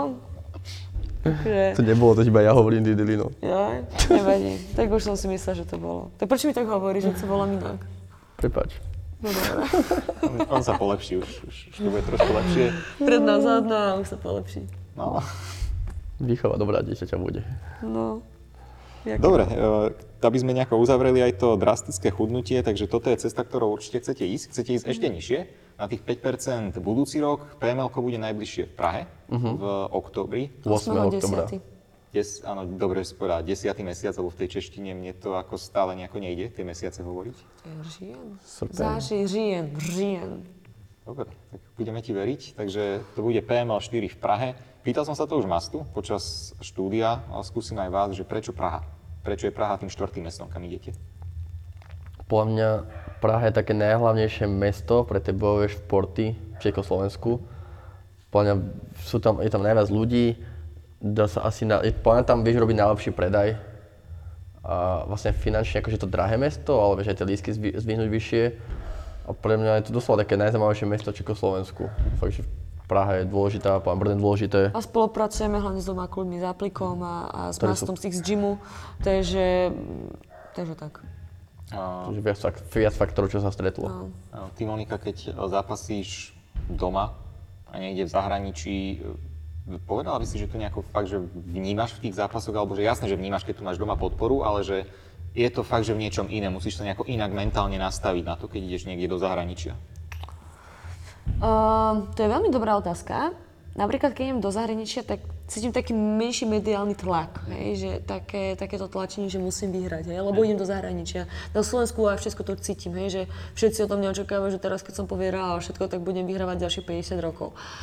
To je jedna vec, ale druhá vec, uh, viac ťa ženú diváci dopredu vlastne v Česku a na Slovensku. Ja som, to hlavne, ja som si to na začiatku užívala len na Slovensku a potom, jak prišiel Octagon a potom vlastne PMLka v Brne, tak tam tá atmosféra takisto bola neskutočná, tak som zistila, že sa cítim doma aj na Slovensku, aj v Česku. O, Ale v Trenčine sa asi zápasí nie tak špeciálne. Ako? V Trenčine sa asi nejako špeciálne zápasí nie to. Tak jasne, tak je to moja úplná domovina a uh, uh, tam mám vlastne takých tých naj, najviac fanúšikov, ktorí ma tak najviac, najbližšie poznajú, lebo tam idú hlavne ľudia, že, áno, hardcore fans, hej, že oni nejdú akože moc do toho Brna, do Prahy, aj keď v Brne sme normálne vypredali autobus so 60 miestami, došiel z Trenčína, z nášho klubu a z, a z nášho okolia na, na gala večer. To, to bolo akože brutálne, tam urobili obrovskú atmosféru samozrejme s tými ostatnými ľuďmi, ale, ale um, doma je to doma, akože tam sa to No, nedá to, ešte to, si, to si porovnávať. nemôže každý povedať, že má takto tvrdé jadro fanúšikovské, vieš, že Nie. Hej, to sme ani my ešte nečakali, no. O, o, to, to bolo akože keď sa bavíme o tom predaji, že toľko ľudí príde pozrieť z Brno dve hodiny cesty, vieš, to není, že tu máš Za pol hodinku, no, že akože som nečakal, že toľko ľudí bude chcieť ísť pozrieť a toľko ľudí, že aj príde, to bola akože pecka, takže to sme radi, no. Ale akože myslím, že máme v Trenčine brutálne dobré zázemie, máme naozaj veľký klub a robíme plne dobré tu promo, marketing, No, komunikáciu s ľuďmi. vecí. A robíme to strašne veľa, takže, takže ja, ja sa teším, keď bude PMLK zase v Trenčine a s ľuďmi. Lebo to bude, to bude, bude určite iné, samozrejme. no, to bude akože masaker. Také najlepšie turné v Trenčine, aký bol, lebo myslím, že teraz to povedomie je také najlepšie o nás vybudované. Doslova máme taký najvyšší hype. Cítite to aj na číslach, napríklad, eh, keď robíte tie nábory, neviem, či na jeseň, alebo kedy ich zvyknete robiť? September, január. September, január, že chodí viac ľudí ako pred rokmi, alebo ako Hej, to rastie? to, ja neviem, či to je teraz, ale máme teraz extrémnu plnku, no máme fakt, že na tom Bčku, Cčku, čo mám, tak vy vlastne jún, to väčšinou mi tak umrelo, vieš, že teplo, tak menej ľudí, mi tu chodí furt 30 ľudí, proste, že mám plný gym na, te, na tej skupine. Akože, ja neviem, čím to je, Dobrý lebo mňa ja som nepríjemný človek.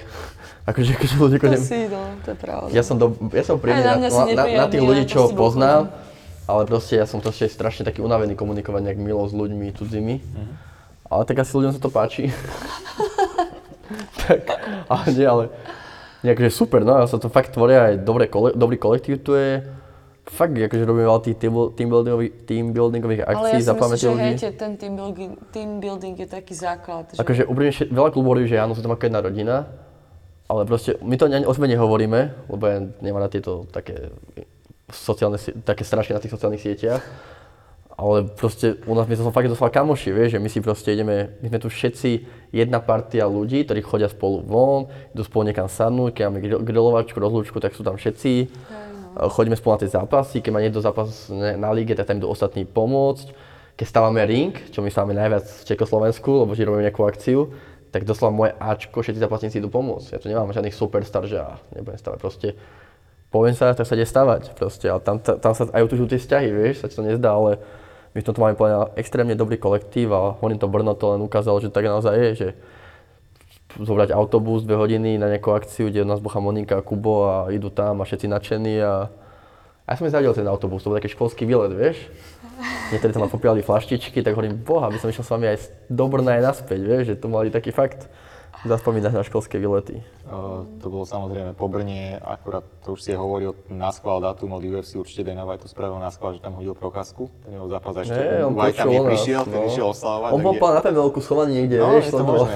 Ja som s ním bola. Ja, aj tak to bolo. Zas tak kokotlíková do p***. Ste na kokotlíkov. Uh, ale k čomu som sa chcel dostať, uh, sledovali ste naživo Prokaskov zápas? Nie. Nie, Nie. ja som spala. Ja som- My sme došli o 4 ráno z, z mesta. Ja som to, nie počkaj, ja som to, Ty si pozeral ja nejaké som to pozeral, nie? nie som to pozeral live, lebo ja som stal o, o, o 6 alebo kedy, tak ja som pozeral Joanu, ty kokos, ten backfist, ale pri Rikovi som potom zaspal po prvom kole, lebo ja mňa úplne vypínal, lebo som fakt nespal noci a som ráno hneď pozrel. To bol extrém, no to je blázon. Taký človek sa narodí raz za 100 rokov, čiže to je... To je, to je niečo neskutočné a možno a on išiel podobne, ako by som povedal Monika, že tou zahraničnou cestou, že viete, viete osobne povedať, že aj napríklad tým mladším zápasníkom, že treba chodiť do toho zahraničia, treba chodiť na tie väčšie výzvy. Samozrejme je to úplne nové, neznáme prostredie, častokrát eh, si tou nenávidenou superkou, ale je to potrebné tým svetovým titulom a e, to mal podobné aj Procházka, že on tiež zápasil veľa v zahraničí a keby sa udomácnil v tom japonskom rizine a odtiaľ sa vystrelil zase do UFC. Som hlavne strašne rád, že on je doslova, to je človek, ktorý by som bol rád, keby je športovým vzorom môjho dieťaťa. Že naozaj poviem, že skutočný šampión po, po, aj po tej ľudskej stránke.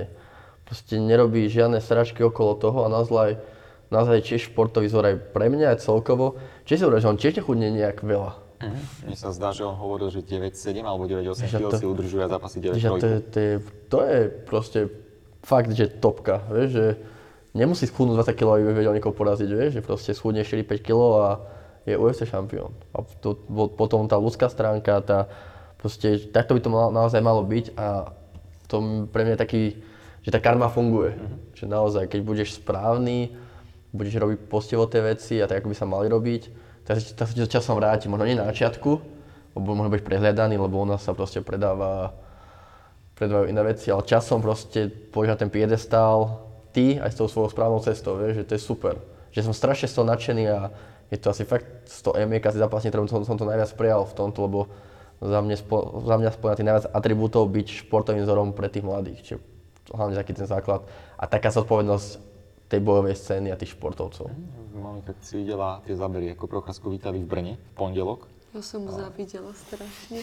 Akože najprv som, hej, strašne som mu závidela, že úplne som mala takto, vieš, že také tie oslzené oči, že wow, tí, že to muselo byť úplne brutál. Ale potom som si uvedomila tú druhú stránku a to je to, že on už sa nikde nepohne bez toho, aby ho niekde niekto spoznal. Vieš, že... Ešte jeho. jeho, jeho ťažko nespoznáš už. Že stratí takéto svoje súkromie, vieš, pôjde do obchodu a ono je to síce pekné, hej, keď raz za čas ťa niekto takto spozná. Ale keď to máš na každom rohu, tak podľa mňa je toho moc. Ale samozrejme, akože ten nástup bol brutálny. Ja som videla tú fotku z toho chlapca, jak, jak tam plakal. Bol to bol nejaký zápasník mladý, neviem, či Áno, vyhral vtedy šampionát, myslím. Taj boxe, áno, od Peťa Oticha. Alebo deň predtým. Áno, áno. To je super. No, hovorím, takíto ľudia majú byť vzory pre, tých, pre tých no, mladých. Presne. Takže z toho som najviac rád, lebo tedy je ten, ten môj svet v rovnováhe troška. Áno, tú vlastne fotografiu, tá obletila sa, myslím, že my sme mali nejak 20 tisíc lajkov na to na Instagrame, čo akože v rámci nás, nás ten rekord, pretože ešte ten Instagram stále potrebujeme rozbehnúť viac, dokonca Mick Maynard, čo je matchmaker UFC, to tam lajkoval a možno keď vnímaš aj ty Monika, alebo aj všeobecne v gyme, že takú tú úlohu mentora pre tie mladšie generácie. Jež, no jasné. Že proste Určite. tiež napríklad musíš sa aj ty nejako správať, musíš dávať pozor na to, ako sa vyjadruje, že nerobíš nejaký trash talk, nejak drzo sa správaš, aby aj oni videli, že napríklad tu, tá, tí mladí zápasníci v gyme, že aj ja chcem byť ako tá koklíková. Čiže oni chcú byť ako koklíková, ale nerobí si srandu. Oni sú ako kokotlíková. Bože, Ty si hovado. Uh, jasné, akože, tak ja, ja sa tak nesprávam preto, lebo cítim tú zodpovednosť, ale pretože to v sebe nemám napríklad tie treštolky alebo tak. Tak akože samozrejme, že odbrknem alebo čo si. Som drzá, viem si niekedy aj zanadávať. Však to by vedel povedať, že? Prečo on? Na jeho som najmilšia, že? Mám hlasovku, kde bolo vyhražané fyzickým násilím, keď prídem domov v sobotu, lebo som neupratal pánvicu. Tá pánvica bola modrá. Ja neviem, prečo bola modrá, ale... Bolo si ju tri týždne neumil. Vráťme sa k téme, ale Bobby... Ako bola téma? Pokračujte, v pohode. Ty si kľudný človek a Musíme Nie, nemáš to počkaj, v sebe. počkaj, ale tak dobre, však, ale tak každý sa niekedy s niekým poháda, ale snažíme sa to proste neriešiť pred našimi deťmi, ktorých je to 120 v našom gyme, vrátane 30 ročného mandia. A, a hej, no je to taká zodpovednosť, že, že no snažím sa byť takým tým pozitívnym vzorom, mm. lebo chodila, už som dostala takých, takých pár správ, že proste, že nejaké mladé dievča alebo malý chalán, hej, že proste mi strašne fandia a že mi držia palce, že či im nenahrám nejaké venovanie k narodeninám, alebo to je úplne skvelé, lebo akože som rada, keď som niekoho vzor. To je fakt dobré. Ale hlavne to podľa musí mať v sebe, akože, alebo nemať v sebe tú hnusobu v tej spoločnosti, vieš, že on to asi o tom ľudskom charaktere. Všeobecne, ale v tej spoločnosti teraz. Hej, no, teraz to tak je. Hej, a strašne teraz veľa nenávistí na tých sociálnych sieťach. No, Extrémne veľa. Veľa ľudí si myslí, že môže napísať úplne hocičo, lebo mu nič nehrozí za tým počítačom. To je, to je presne niečo, čo sme aj riešili nedávno v podcaste Ivan Buchinger pri tej príležitosti, ako na neho sa to spustilo, aj on, on na to reagoval a, a kolega Dano, ktorý sa na to pozrel aj on ako psychológ z toho pohľadu, že práve toto môže byť veľký faktor podľa neho, keď uh, sú tu tie sociálne siete a ľudia ti to nepovedia do očí osobne, ale Nie. tam na internete, čo tam si dovolia čokoľvek. Mm. Presne tak, akože to je, to je najhoršie. Ale zase to si ja myslím, že to je napríklad zodpovednosť každej stránky. Napríklad ja si dávam na to pozor, keď mne na mojom Instagrame alebo na Facebooku niekto začne nadávať na iného človeka, mm-hmm. tak ja to hneď mážem. A, a viac menej neriešim, že aký ja mám na toho človeka názor, na ktorého je nadávané. Lebo si myslím, že je to taká moja zodpovednosť, je to moja platforma, kde sa tí ľudia rozprávajú, som tam vezme nejaký administrator a správca a, a dosť akože, ne, napríklad, čo to bolo, jaj, uh, malý Mirko uh, vyhral, tuším, že ten majstra Európy, majstra sveta v mma a dosť dostal náklad za to, že má nejaký problém s očami od, od tých ľudí. A ja som nechápala, že jak to môže proste niekto napísať. Ja viem, že keby to niekto napíše na moju stránku, tak hneď mažem.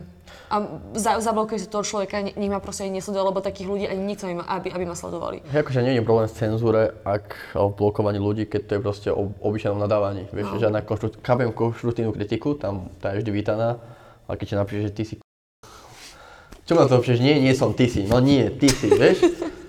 Vieš, proste z toho nerobíš nič, tak vieš, a to, a keď to je nejaký fejkový profil, alebo proste sú to ľudia, čo to si píšu, ja nerozumiem tomu, ale je to tak, no, Pani že... Helena, 65 rokov. Pani. Založila si Facebook a komentuje všetko. Hej, no je to taký ten Facebook a sociálne siete sú taká veľká nevýhoda v tomto. Keď sa skúsime dať od toho negativizmu, a napríklad také tie pozitívne skúsenosti, že spoznávajú ťa a ľudia niekde, neviem, si v obchode v potravinách, máš plný košík a teraz niekto sa s tebou chce odfotiť. Stáva sa ti to? No nie, že úplne sa som chcel odfotiť, ale stalo sa mi, to bolo, keď som mal prvý zápas v oktagóne MMA, minulý rok v júni, išli, to bolo v Brne a išli sme uh, do Brna autom a kde si sme zastavili, tuším, že v Lidli alebo kde si. A platila som pri pokladni a ten pokladník, že vy nejste náhodou uh, tá Monika Chocholíková, kto... tak som mu odpustila, že neviem moje prezvisko poriadne. A úplne to bolo strašne zlato, lebo hovorí, že držím vám palce, je to úplne super. Hej, aj, aj teraz napríklad, keď sme boli na tej afterke v Brne, tak uh, dostala som drinky zadarmo, lebo ma spoznal barman a že mi strašne fandí. Takže Či to bolo tým, že ho spoznal, alebo kto je, alebo ak vyzeral, vieš? nie, normálne, nie. že povie, že gratulujem ti zápasu, že fandím ti, tak asi A nie, ja viem, zápasu. ja viem, ja srandujem. Nežiarli, Ja nežiarlim práve. ale žiarli. nie, akože je to úplne skvelé. Hej, odrazu- mne si to strašne užívam, keď niekto za mňa dojde, že Monika, Monika, môžem sa s tebou odfotiť, to je úplne skvelé. A teraz dosť, ale akože tak, Hej, no, teraz áno, je to no, akože... teraz dosť. Tak to je naozaj super takáto vlna a ty ešte aj budeš teraz dosť v médiách, teraz budeš vyskakovať z každej chladničky, ale to je len dobre.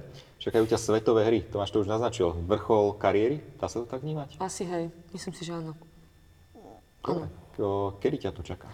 Odchádzame 1. 7. 10. 7. začína prvý vlastne uh, prvý šport, to je K1 kickbox a potom o 3 alebo 4 dní neskôr tajský box. Takže skončí vlastne, to, v kickboxe je to vlastne tak, že máme dva zápasy za deň, to je jeden deň a potom druhý deň máme finále, ak sa teda prebojuje. Alebo o tretie miesto. Alebo o tretie, boje o tretie miesto a hneď na ďalší deň je prvý zápas v tajskom boxe a tam je to vlastne zápas jeden. Ka, ka, mám tri zápasy a tri dní zápasy. Musíš vyhrať prvý, aby si mal tri zápasy, ale akože vieme, že ve, veríme, že... Chceme vyhrať. Dve disciplíny, to je samozrejme historický moment, že mali si to už nejako dlho naplánované, alebo Nie. nejako náhodou Nie. to vzýšlo, Akože- alebo ako sa to zrodilo? Akože tá kvalifikácia bola celkom komplikovaná, ako najmä bol nejaký rankingový systém, kde zbieraš body a 8 najlepších tam ide.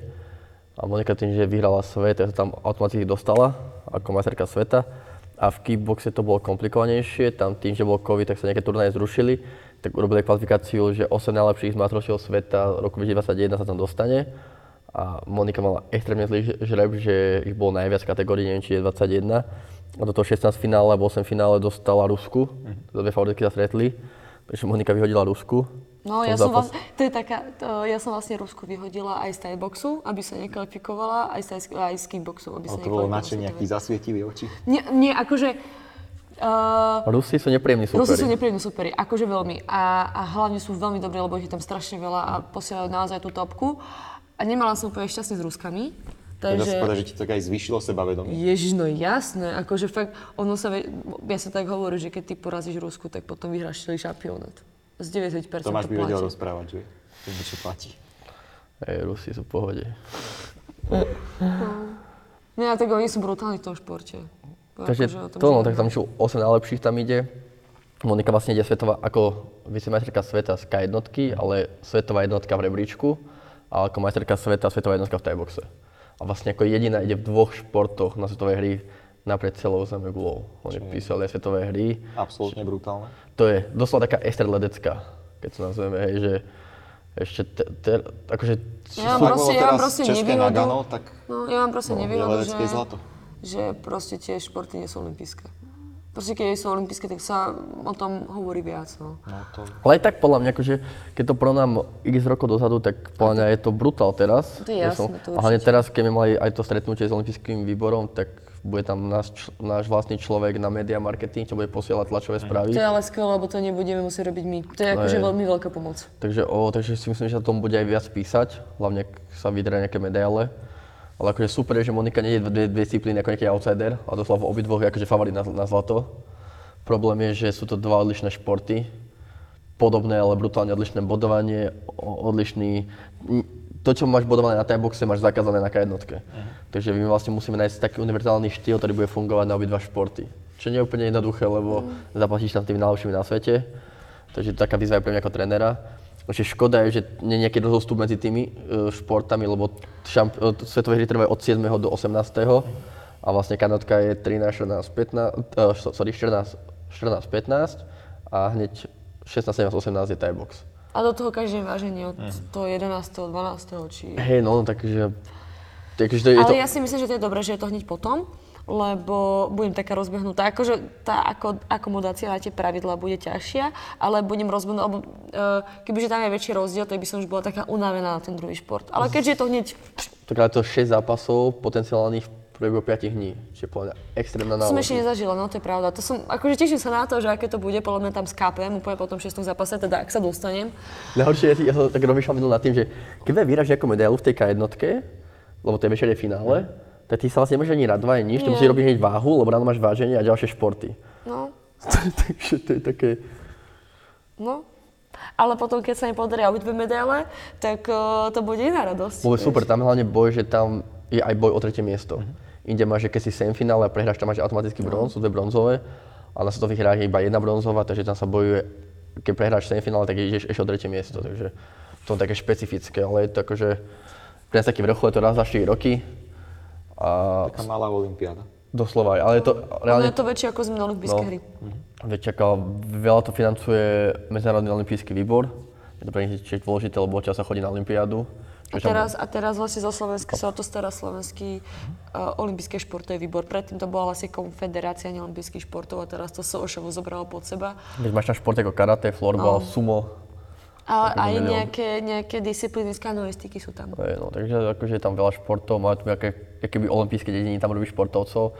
Tešíme sa, akože sme dúfali, akože keď sme počuli, že to je Alabama, Birmingham, tak Birmingham a že to je niekde, niekde v Anglicku, vieš? A to je v Alabame. Škoda. akože keby to nejako, vieš, New York, Washington, ale nie, veríme. My sme stretli jedného futbalistu z Trenčina, čo je z Alabamy a povedal, že tam je krásne. Teraz sme veľmi zvedaví, jak tam Ale bude. že je tam dobré jedlo a že vždy, keď príde, tak tam pribere 10 kg, tak sa veľmi teším.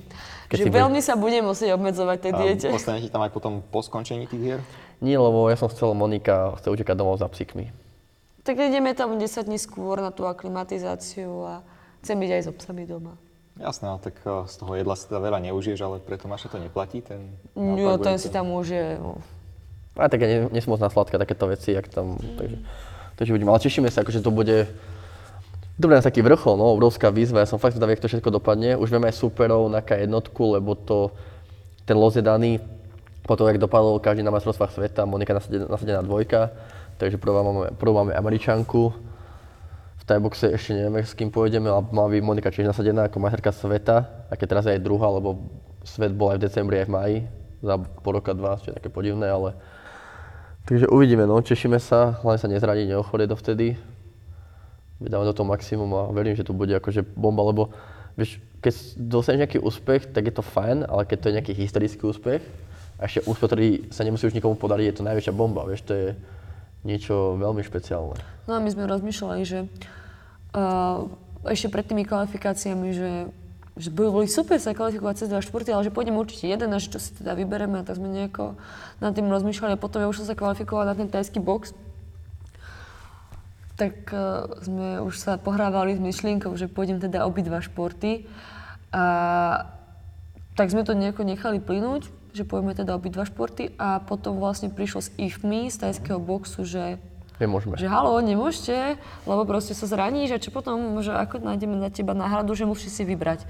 tak som im, to bolo asi 3 mesiace dozadu, tak som im, už som rovno písala aj na Dukle, aj proste všetkým tým, ktorí sa mne zaujímajú, že, že je tam nejaký problém zadrhel a možno asi nepoviem dva športy.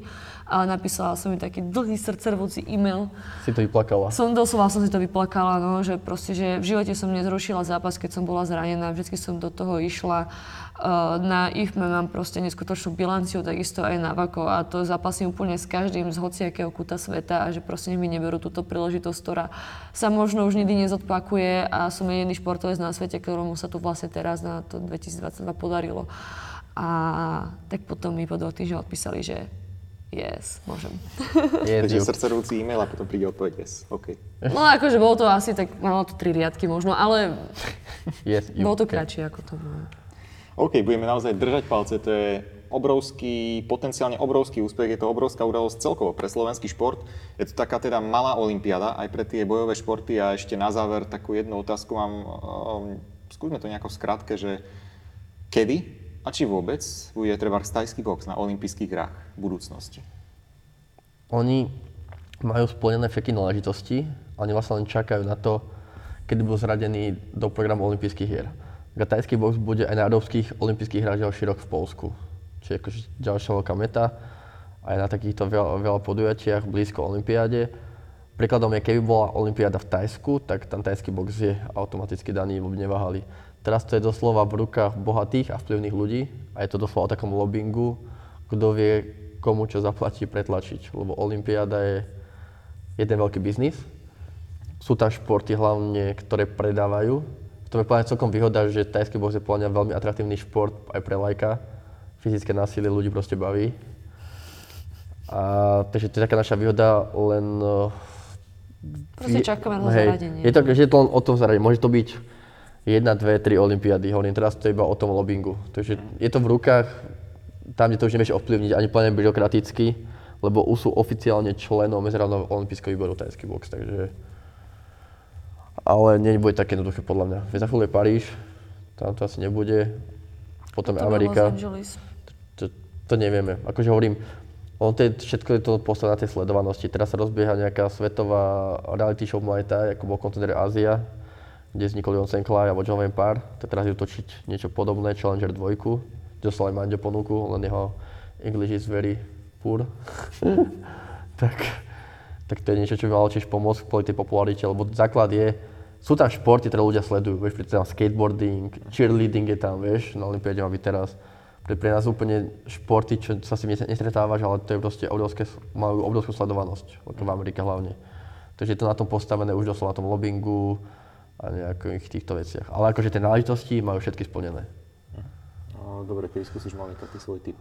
Kedy sa dočkáme tajského boxu na Ja Olympiáde? dúfam, že Los Angeles. Akože dúfam hlavne pre seba. Áno, ešte chceš súťažiť. To je taký sen, Olympiáda, No, no? pre mňa je najväčší sen. Pre mňa nie je sen UFC, ani, ani takéto profesionálne výky. Proste pre mňa je dostať sa na Olympiádu úplne najviac, čo, čo akože by som mohla do, dosiahnuť. A pri najhoršom poď robí biatlon a tam berú všetky na Olympiádu. To je náš backup plan. Alebo curling, to bude mať v 60 Ale robiť. Karling není na Olympiáde. Počkaj, Karling je, Nie, nie. Pane Bože, áno, tam je tých 15, 15 uh, krajín, ktoré to robia na celom svete a takýto šport na Olympiáde. Akože mne sa niekedy pretačia panenky. Čo tam všetko je, no? Po- Neboj sa, my si na Olympiádu dostaneme v nejakom športe určite už. Tam Uvidíme, čo prinesie budúcnosť. Ďakujem za dnešný podcast a naozaj zaujímavé postrehy celkovo, eh, si myslím, dosť zásadným problémom, nielen na našej scéne, ale celkovo v rámci svetových bojových športov. Monika, držíme palce, takisto aj s Tomášom na svetových hrách. Už čoskoro určite to budeme sledovať, monitorovať aj na Svete MMA. Tomáš Tadlánek, Monika Chochlíková. Ďakujeme, ahojte. Ďakujeme, ahojte. Dobre.